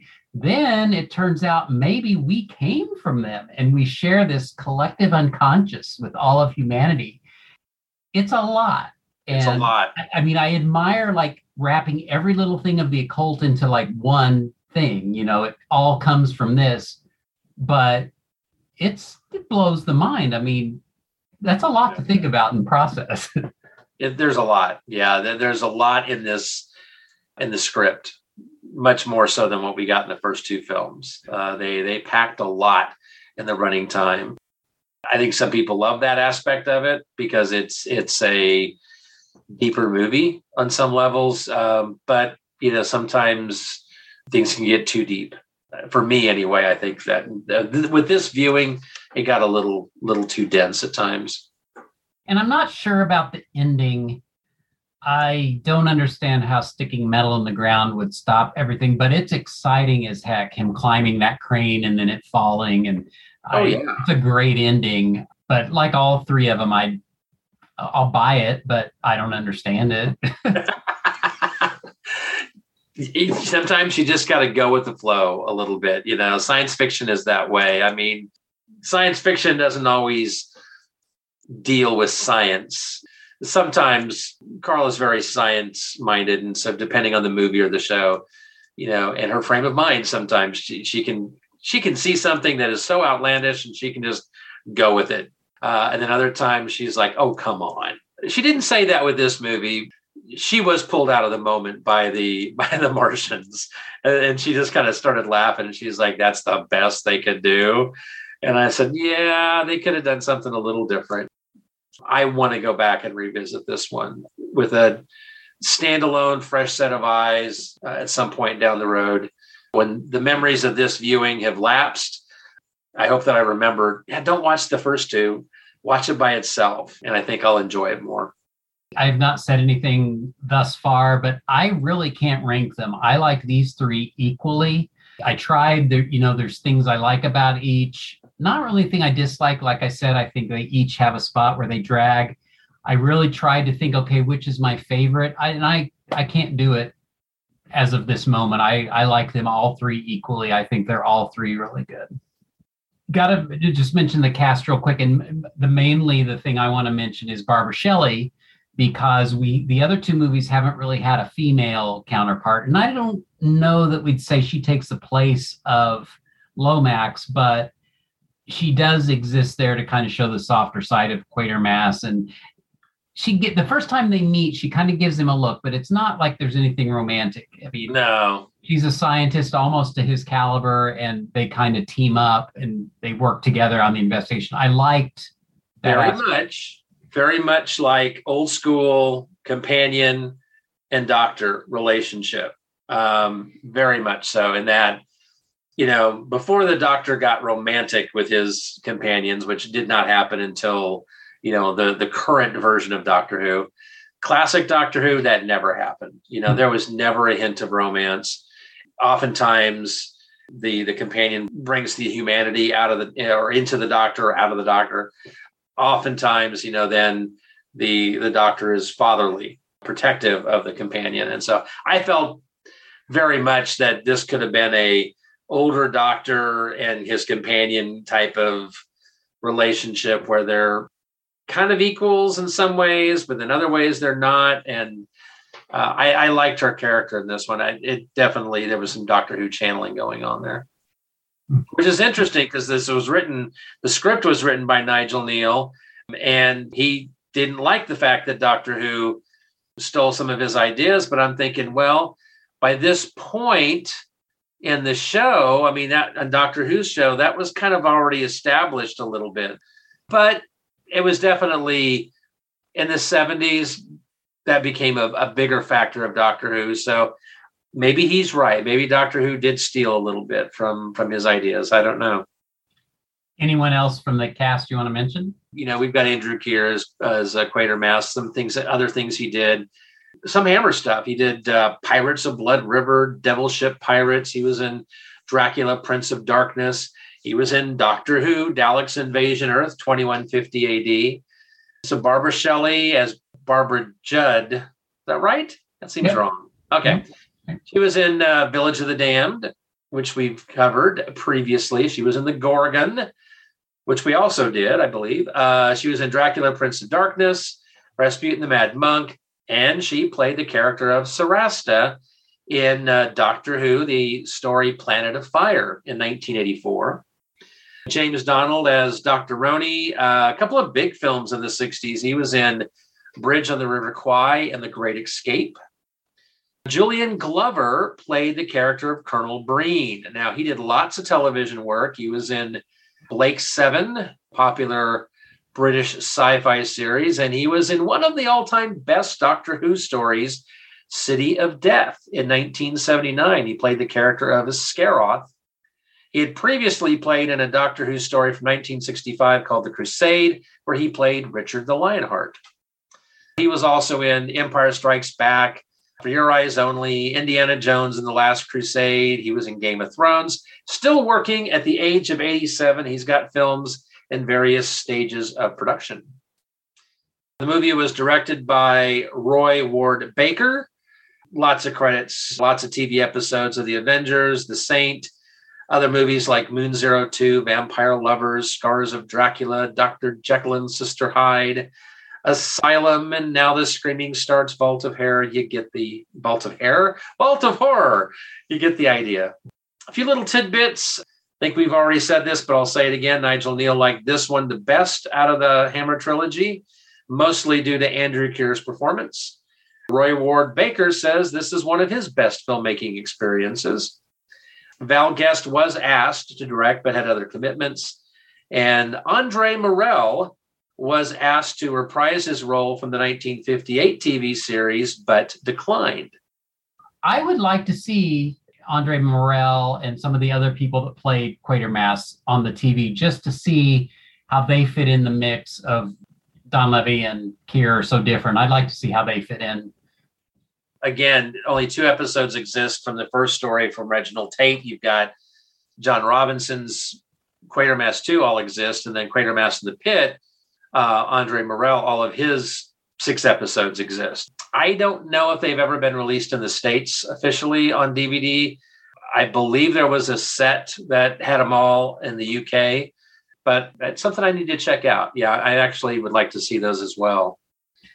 So, if you want to tell what hap- has come of Quatermass since this movie, I will tell you that I have a VHS two cassette set in a box that opens like this. They're connected like on one side of the spine. It's just called Quatermass, but it's a modern, you know, by 80s or 90s standard. Never watched it.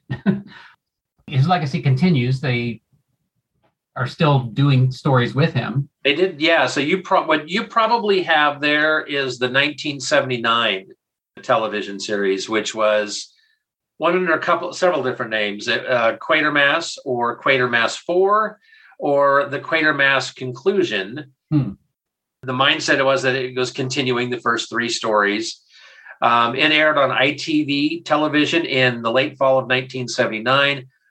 Four 54 minute episodes, so probably two episodes per cassette. John Mills played the character of Quatermass. He's playing Quatermass as again as a little bit older. Uh, I don't know much else about it. I think Nigel Kneale liked. I'm trying to think of was my notes here. Um, he was not happy with the fourth story. Uh, he felt like John Mills' performance as Quatermass was too ordinary. He didn't feel like Quatermass really stood out at all in that particular particular story. There was, and I don't have the year, but there was a BBC radio production called the Quatermass Memoirs. Now, this was written by Kneale. It was part documentary, part drama. The dramas segment was set shortly before the 1979 movie, but I think it came after. The BBC radio production came after, but Andrew Keir reprised his role of Quatermass for the radio production. And then the most recent version was the Quatermass Experiment, a uh, remake of the original story. It aired live on BBC in 2005 with Jason Flemyng playing the lead role of Quatermass. And I guess is it really just those three stories? I mean, this isn't like he didn't write a series of novels or anything, and these are just three stories. It's just three stories. the old IMDb tells me that as recently as 2019, there were plans to make a new Quatermass from Hammer Films and Legendary Pictures.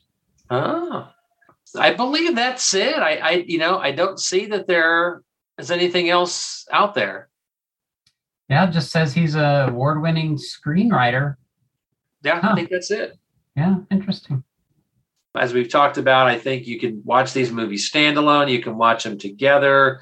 You can look at it as the same character, a different version of the character. I think any any way that you you approach it, I think you'll have a good time. Uh, Quatermass is played a little differently in all three films, so um, you can imagine him as the same character at different stages, or uh, just enjoy him as standalone films. And I think that they work as well either either way. Could there be a Quatermass multiverse where Andrew is different but the same? And I just want to say this has been a fun episode. I think it's been really good. But Richard, I am very disappointed. Not nearly enough Doctor Who references. we squeezed in Star Trek in there, which I didn't think we'd pull off until I saw Marina Sirtis's name. I had a feeling we would get an overload of Doctor Who references, and uh, and we did. So that makes up for some of those episodes where there's no Doctor Who references. So I was happy. I was satisfied. Richard, we have something very special for our final break before new business. We have the world premiere trailer for a brand new podcast. Have you heard about this? I have. It's called Hammerama. And our good friends Alistair Hughes and Steve Church have launched this new podcast, kind of tied in with the Diecast movie podcast.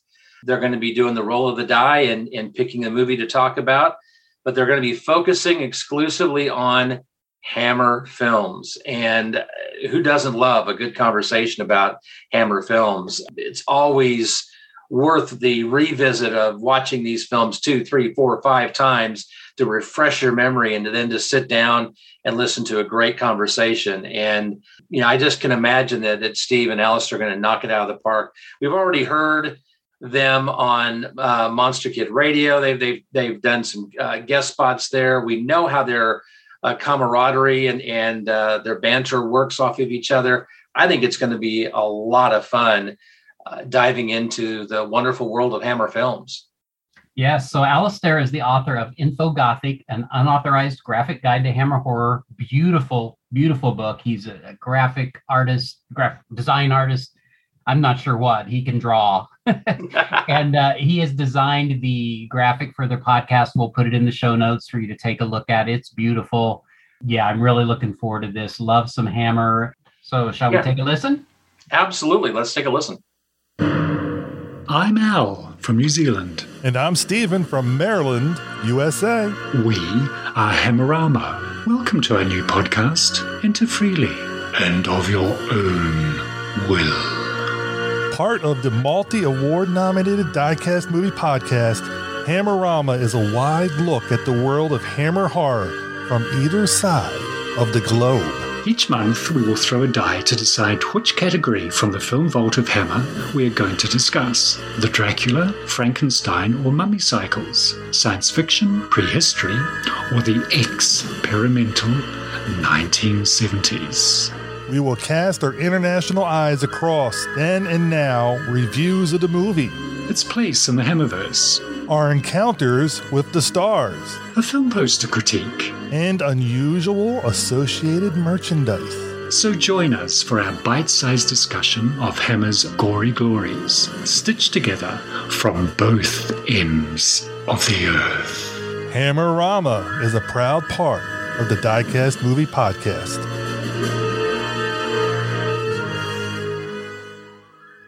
Welcome back. We are here with new business and we'll kick off with some home video releases, quite a few in the next month or so, Richard. Speaking of sci fi, there's something called Starflight, the plane that couldn't land. It's from 1983. It's coming out from Code Red on March 8th.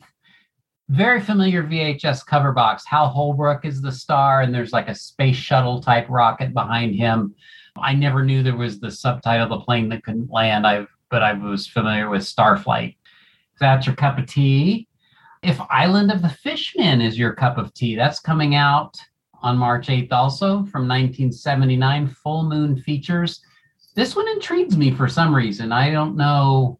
Do you know any history about it, or I've heard of it. That's about it. You know, I mean, I've, I've heard mixed things on it. Some people say yeah, it's cheesy fun, and others say that it's an abomination. oh goodness, not an abomination. Who knows? Who knows? The next week from Shout Factory, the latest in the Hammer Mark Maddox cover movies Nightmare from 1864. That's got to be a typo. I think that's probably 1964. I think 1964. Yes. And then if you'd care to pronounce them, I will let you on March 23rd. Two Mexican films from VCI. Yeah. Ladrón de Cadáveres Yes. and El Escapulario. You know, that was on my radar. I was interested in it until I saw that they're VCI, and VCI is notorious for putting out Mexican films with English dubbing. I can do that, but if my preference is always to get original language. It can make all the difference. I actually have the uh, Ladrón de Cadáveres. The late great Vince Rotolo covered that many years ago over at uh, the B Movie Cast. I do believe because I have a copy of that film with subtitles. I decided I don't need to get this Blu-ray. it's going to give me English language version, and I'm just going to be a snob about that. I don't want that. Well, then at the end of March 29th, we've got several things from Code Red. We have Screams of a Winter Night from 1979. That's an anthology. I've never seen that. Seems like I've heard some stuff about that recently, so that might be worth checking out. Have you ever seen it? Mm-mm. No, I haven't. All right. Then we have a double feature from Kino Lorber, and I think that's a maybe a great idea. They haven't done too much of that. They've put out a lot of classic horror films just as standalones, but let's package them up as double features. We've got The Man from Planet X from 51 and The Amazing Transparent Man from 1960 that are coming out on a double feature disc. It's a good double feature. I know they've got those two early Fu Manchu films that are coming out at some point this year as a double feature, which is a brilliant idea. A no brainer for me to purchase those two films. And I'm still waiting for the Santo films. Then also on the 29th from Kino Lorber, standalone Beyond the Time Barrier from 1960. That one, I've watched that a couple of times and I, I, I it's okay. I don't remember. That's another one of those titles that it's always beyond something and it has time in it, and I get confused on whether I have seen them or not. It's it's not bad. It's Yeah, not. I have seen it. And I liked it pretty well. I gave it a seven. And then finally on the 29th from Vinegar Syndrome, we have Beware Children at Play from 1989. Odd mix of movies coming out. Anything I missed? I don't think so. I don't think so. What? We- We've been talking so much about Doctor Who. I know that, that there is another Doctor Who classic release coming out in April. It's not really horror related though, but uh, they, I believe it's going to be on. They've been putting out classic stories from the '60s that are lo- that are partially lost, and they've been animating them. Unfortunately, we don't get them same day release here in the states like we were for a while. They've got one coming out in April from the first Doctor, and it's supposedly it's going to be on Blu-ray, which is a little different and is really going to throw my feng shui off because the Blu-ray Yeah. up against the DVDs on my shelf. They've also got another one coming out later this year, which definitely is kind of horror related. The Abominable Snowmen. I just picked up one uh, called The Web of Fear, which is uh, that's a really good sci-fi horror uh, about these mechanical snowmen creatures that are terrorizing the underground subway system in uh, England. Yeah, it's uh, one of the better stories from the 1960s. So they animated uh, the one episode that is still missing. Well, I should say it's not in in uh, the hands of the BBC. They found it several years ago down in South Africa, along with some other missing episodes. And when they were trying to bring it, basically trying to ship it, they had to cross several borders because South Africa is really kind of chopped up.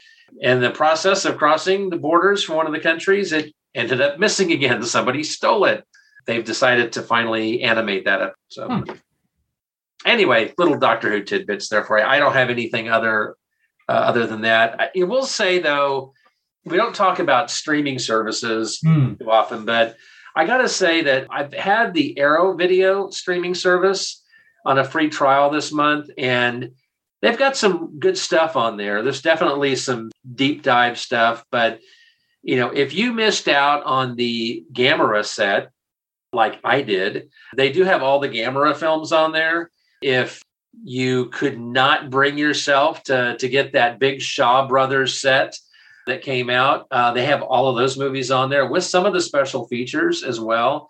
They also have different versions. So, I mean, you can kind of choose between English language, foreign language. They also, you can do commentary on there. So they've got the ones with actual commentary, which I don't see that on any other streaming service. Hmm. It's four ninety nine a month. I haven't got everything watched that I wanted to. I will probably keep it for a month at least. I've watched some really good documentaries on there, and and I don't want to. I don't want to keep it longer than a month. I see your Oh, Richard, this reminds me so much of Shudder. When I know. started, you were going to do a trial, and you have it to this day. I will say that Shudder has a lot more content than Arrow does. So, and, and Arrow has a lot of obscure cult stuff that is probably not in my wheelhouse, but they do have some spaghetti westerns and all those Shaw Brothers films. So, was joking with our good friend Mr. Turk the other night, and I said, "There's three movies that I wanted to see. And, and I'm trying to remember now it, if I can make it as funny, but it was Five Deadly Venoms, Dirty Ho, and uh, the Mighty Peking Man. And he said, you know, if you said that in, in the wrong company, they'd really look at you, you know, pretty crazy. And I said, well, yeah, they probably would. Anyway, Arrow Video, check it out if you're so inclined. And then Shudder has added a lot of stuff in the last couple of months. If you have been keeping an eye on that Severin Films box set, uh, the Woodland Horrors and Days Dark Bewitched, I, I just butchered the title. They have that full documentary, and all, not all, but they have most of the movies from the box set on there. If you're into folk horror or not, they've got a lot of those fun movies on there. Plus, they've got a lot of some stuff that is actually were Arrow videos, the American horror box sets that they put out. Uh, they've got those six movies. They've added a lot in the last couple of months. That new Boris Karloff documentary is on there. Just wanted to give a shout out because those both of those services are.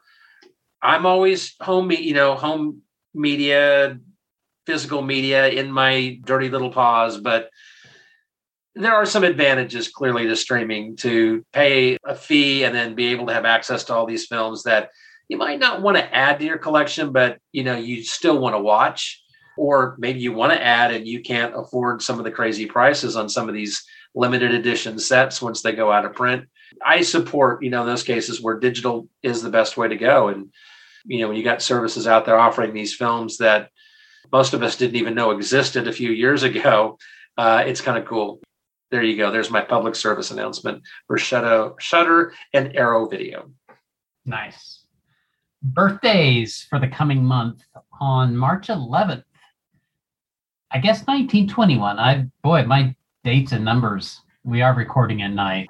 Uh, well, Sam I, Hall. I've been the same way through the show. I, there's been some dates that I'm looking at. I was like, that's not right. Sam Hall, writer on Dark Shadows, husband of Grayson Hall, who played Dr. Hoffman. We've talked about him and we've talked about Dark Shadows in episodes 10 and 20. March 23rd, 1905, Joan Crawford. We talked about her in episode 38, our Hagsplo- Hagsploitation holiday. Uh, March 25th, 1920, and March 26th, 1931, respectively, Patrick Troughton and Leonard Nimoy. We've had enough Doctor Who and Star Trek references. Maybe we can let people put those two and two together. March 27th, 1923, Lorenzo Semple Jr. Our very first episode, King Kong, he wrote the screenplay for that. And then April 1st, 1883, Lon Chaney Sr. Ah. Hmm, I wonder why I added that. We'll come back to that later. Anniversaries. March 9th, 1951, Man from Planet X. We mentioned that in our upcoming releases. March 16th, 1925, The Monster, a Lon Chaney movie. Hmm. I wonder why I put that on there. We'll come back to that in a Could minute. be a trend. Could be. yes, huh? That's odd. March 22nd, 1961, Konga. We talked about that in episode 28, uh, Britain under fire or under siege, I think. And uh, let's shout out uh, Derek at Monster Kid Radio. They recently, he recently covered Konga on uh, one of his episodes. And then finally, March 26, 1973, Sisters. Episode 19 was our Margot Kidder episode. Big month with lots of movies, birthdays, anniversaries. So let's now look to the future. For that is where we will spend the rest of our lives. Uh, what do we want to do first? We've got a couple comments. We got to find out what each of us are working on. We got to talk about our next episode. Um, you want to mention the rondos? Well, yes, let's talk about the rondos. We want to thank everyone for nominating the Classic Horrors Club podcast uh, in the best podcast category. After celebrating our fifth anniversary, we have officially been nominated for the first time. We're on the ballot for this year's Rondo Awards. Now, there's like 30 podcasts in that category, and there's some definitely some some solid contenders. With that said, we've got some stiff competition. It's flattering to be nominated. Uh, I would certainly like to thank anyone who nominated us and anyone who chooses to vote for us.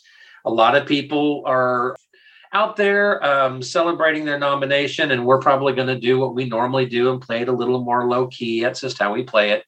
We'll kind of send out a reminder, I think, as it gets closer to the end date, which is quite a ways off. It's it's in April. Just reminding people to get out there and vote for whoever you so choose. Uh, whether it's us or another podcast, we've got a lot of friends who are nominated in various categories. I could go down the list and I would miss somebody, so I don't want to do that because we've got a lot of people who listen to the show that are uh, or have been guests on this show or friends that have been nominated in various categories. So, uh, just congratulations to everyone, one and all, who've been nominated, and uh, good luck in the voting season. And uh, thank you for the recognition. Very nice. I only want to add one quick thing that they say the podcasting community is a very tight knit community, and we do have a lot of friends, like you said, that are other podcasters. And I genuinely feel that if any one of those should win, everyone else in the group is going to be thrilled and happy for them. So what what's going on with you, Richard? What else are you working on besides podcast? I've been cheating on you. I, as you were off taking care of business, uh, I was back on Dread Media, and in a little different way than I've done in the past, I actually reviewed movies proper with uh, host Desmond Reddick. I've been featured on that show for a very long time with, via voicemail, and then in the summer of 2015, I did my first movie review. So, gosh, coming up on almost seven years of doing formal reviews for Dread Media, that's absolutely insane when I think of that. But the opportunity popped up. It was perfect timing. Des wanted to do folk horror films in the month of February. And I said, wait, you know what? We're taking a little time off from the show. So I am absolutely free. And he said, You want to record together? And I said, I, I do. So by the time this is out, both films will be out uh, on the feed. We covered two films from that Severin box uh, set. We did Leptirica, uh, a Serbian film from 1973, which is kind of a vampire flick of sorts. And then uh, a film called Lokis, probably butchering the name. There's probably some other fancier pronunciation. That uh, came out in 1970, and that was a Polish film, if I'm correct. I'm trying to remember now. Uh, we covered both those films. And if if the planets and stars aligned, as we're recording this, I'm hopeful that tomorrow I'm going to be posting a review over at the blog to kind of tie in. I saw a movie called Il Demonio, Demon, Demonio, Demon, yeah, Demon, Il Demonio, the Demon, uh, a 1963 Italian film. And I'm going to throw this out. I was blown away by a couple of the scenes in this movie. And I'm like, did I not ever hear any reference? Because the spider walk sequence in The Exorcist, they stole it from this movie 10 years earlier. Hmm. There is a spider walk sequence that is done exactly like we see in the in the deleted scene in The Exorcist that's now in the special edition.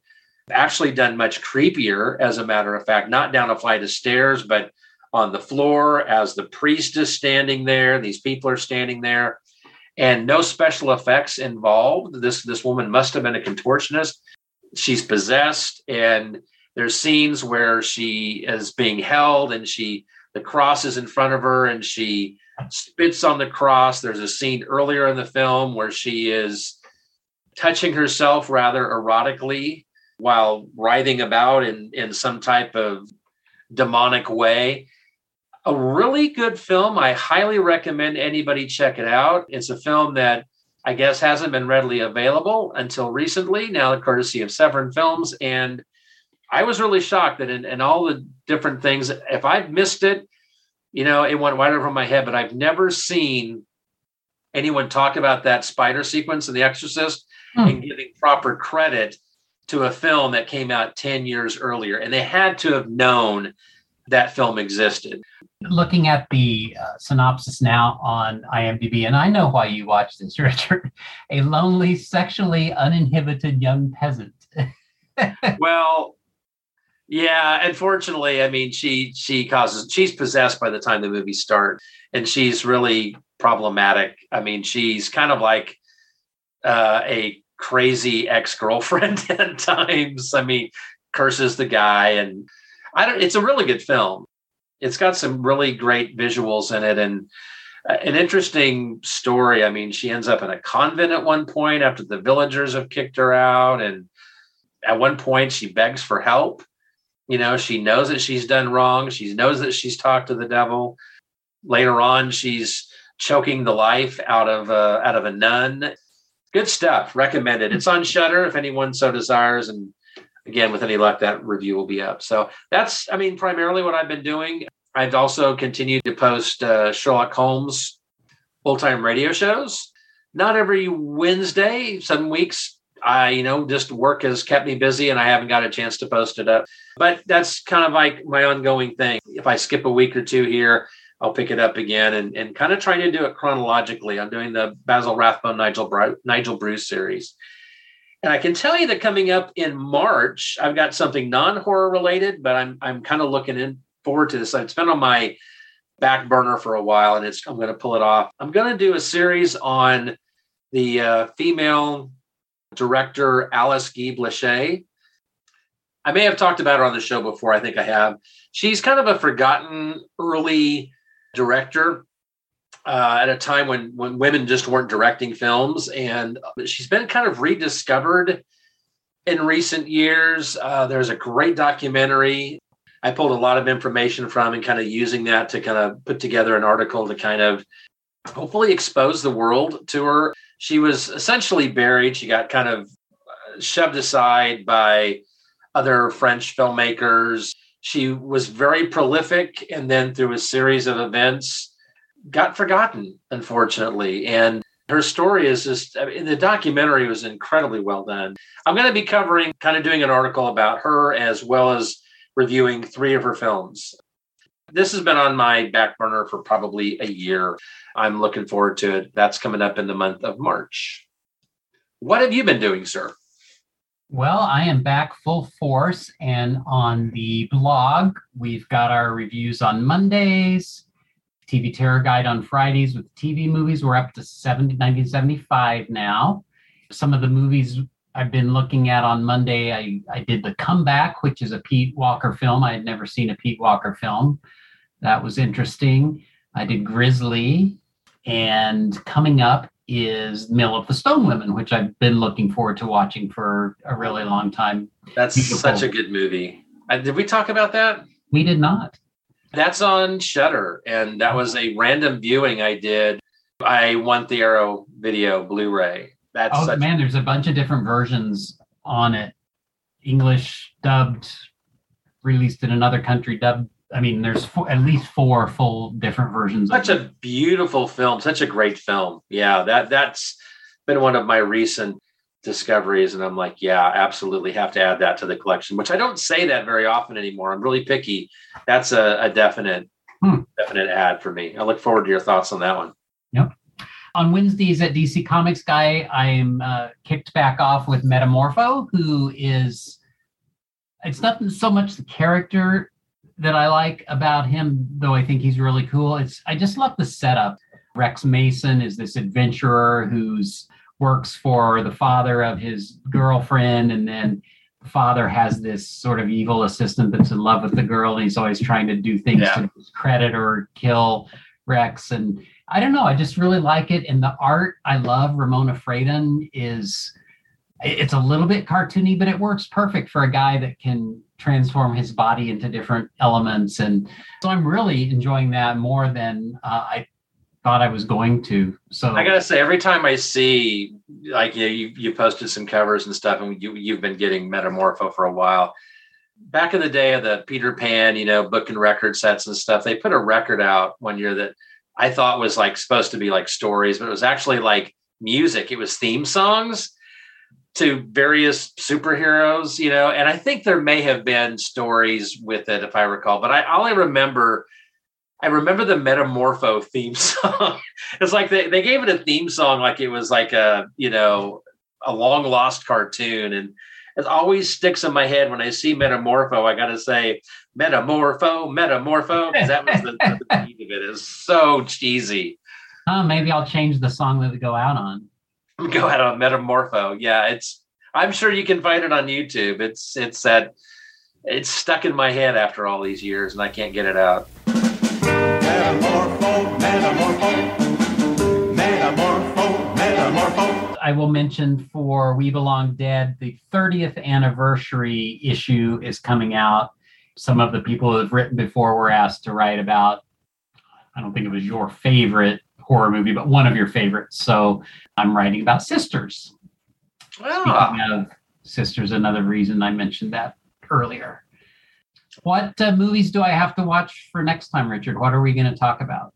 Well, we, we mentioned somebody a couple of times here, and uh, I think it's time we we take a look at the films of Lon Chaney Sr. Uh, one of the fun things we do on the show, five years in, and, and we've taken a look at a lot of the legendary actors. When we when we do a spotlight episode, you know, we've done it on the likes of Fay Wray and and Boris Karloff and Bela Lugosi and Lon Chaney Jr. and and Margot Kidder and you know I mean we we've covered uh, a wide variety, but we have never done Lon Chaney Sr. So to honor and, and celebrate the the month of his birth, we will uh, take a look at three of his films. No, we're not going to do The Hunchback of Notre Dame. No, we're not going to do Phantom of the Opera. That would be too easy we're going to take a look at He Who Gets Slapped from 1924, The Monster from 1925, and The Unknown from 1927. You have reviewed some films over at your blog last October. I know that I'm already planning uh, in the month of April of doing some reviews to kind of uh, do tie in. I, I really want to see West of Zanzibar and the two versions of The Unholy Three and I'm sure we will, as we always do, take a look at the career of Lon Chaney. Um, he is. I watched a couple of great documentaries in the last uh, several weeks on special effects, and one in particular, the I think it was the Frankenstein complex. They gave uh, a special shout out not just to Jack Pierce, but also to Lon Chaney Sr. because he did his own uh, special effects makeup work at a time that nobody else was doing anything like he was and he was able to transform himself into amazing characters and, and not always in you know horror films just in in films in general he would do some amazing uh, transformation we lost him far too young uh, lon chaney coming up in the month of april Cannot wait. Those movies are so good. Yeah, I was so surprised the ones that I watched when I was trying to clear off my DVR.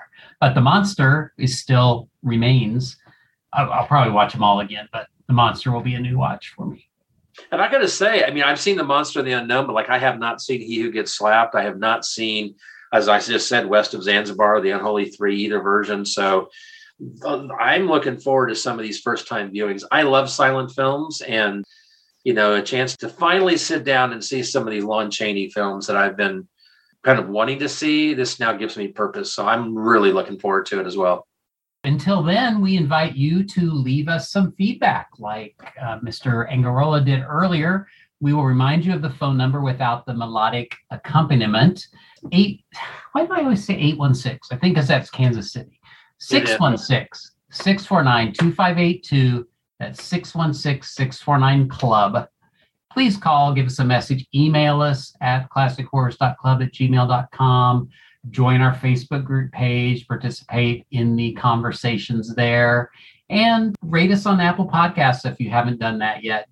Anything else, Richard? I think that about covers it. All right. Well, we've got another song by the group Quatermass. This one is called One Blind Mice, and that throws my English writer mind uh, off that we've got the plural and the singular mixed together. But from their 1970 album, Quatermass, available on Apple Music. Thank you all for listening. We look forward to seeing you on our YouTube channel and talking to you next month. Take care, everyone. Stay safe.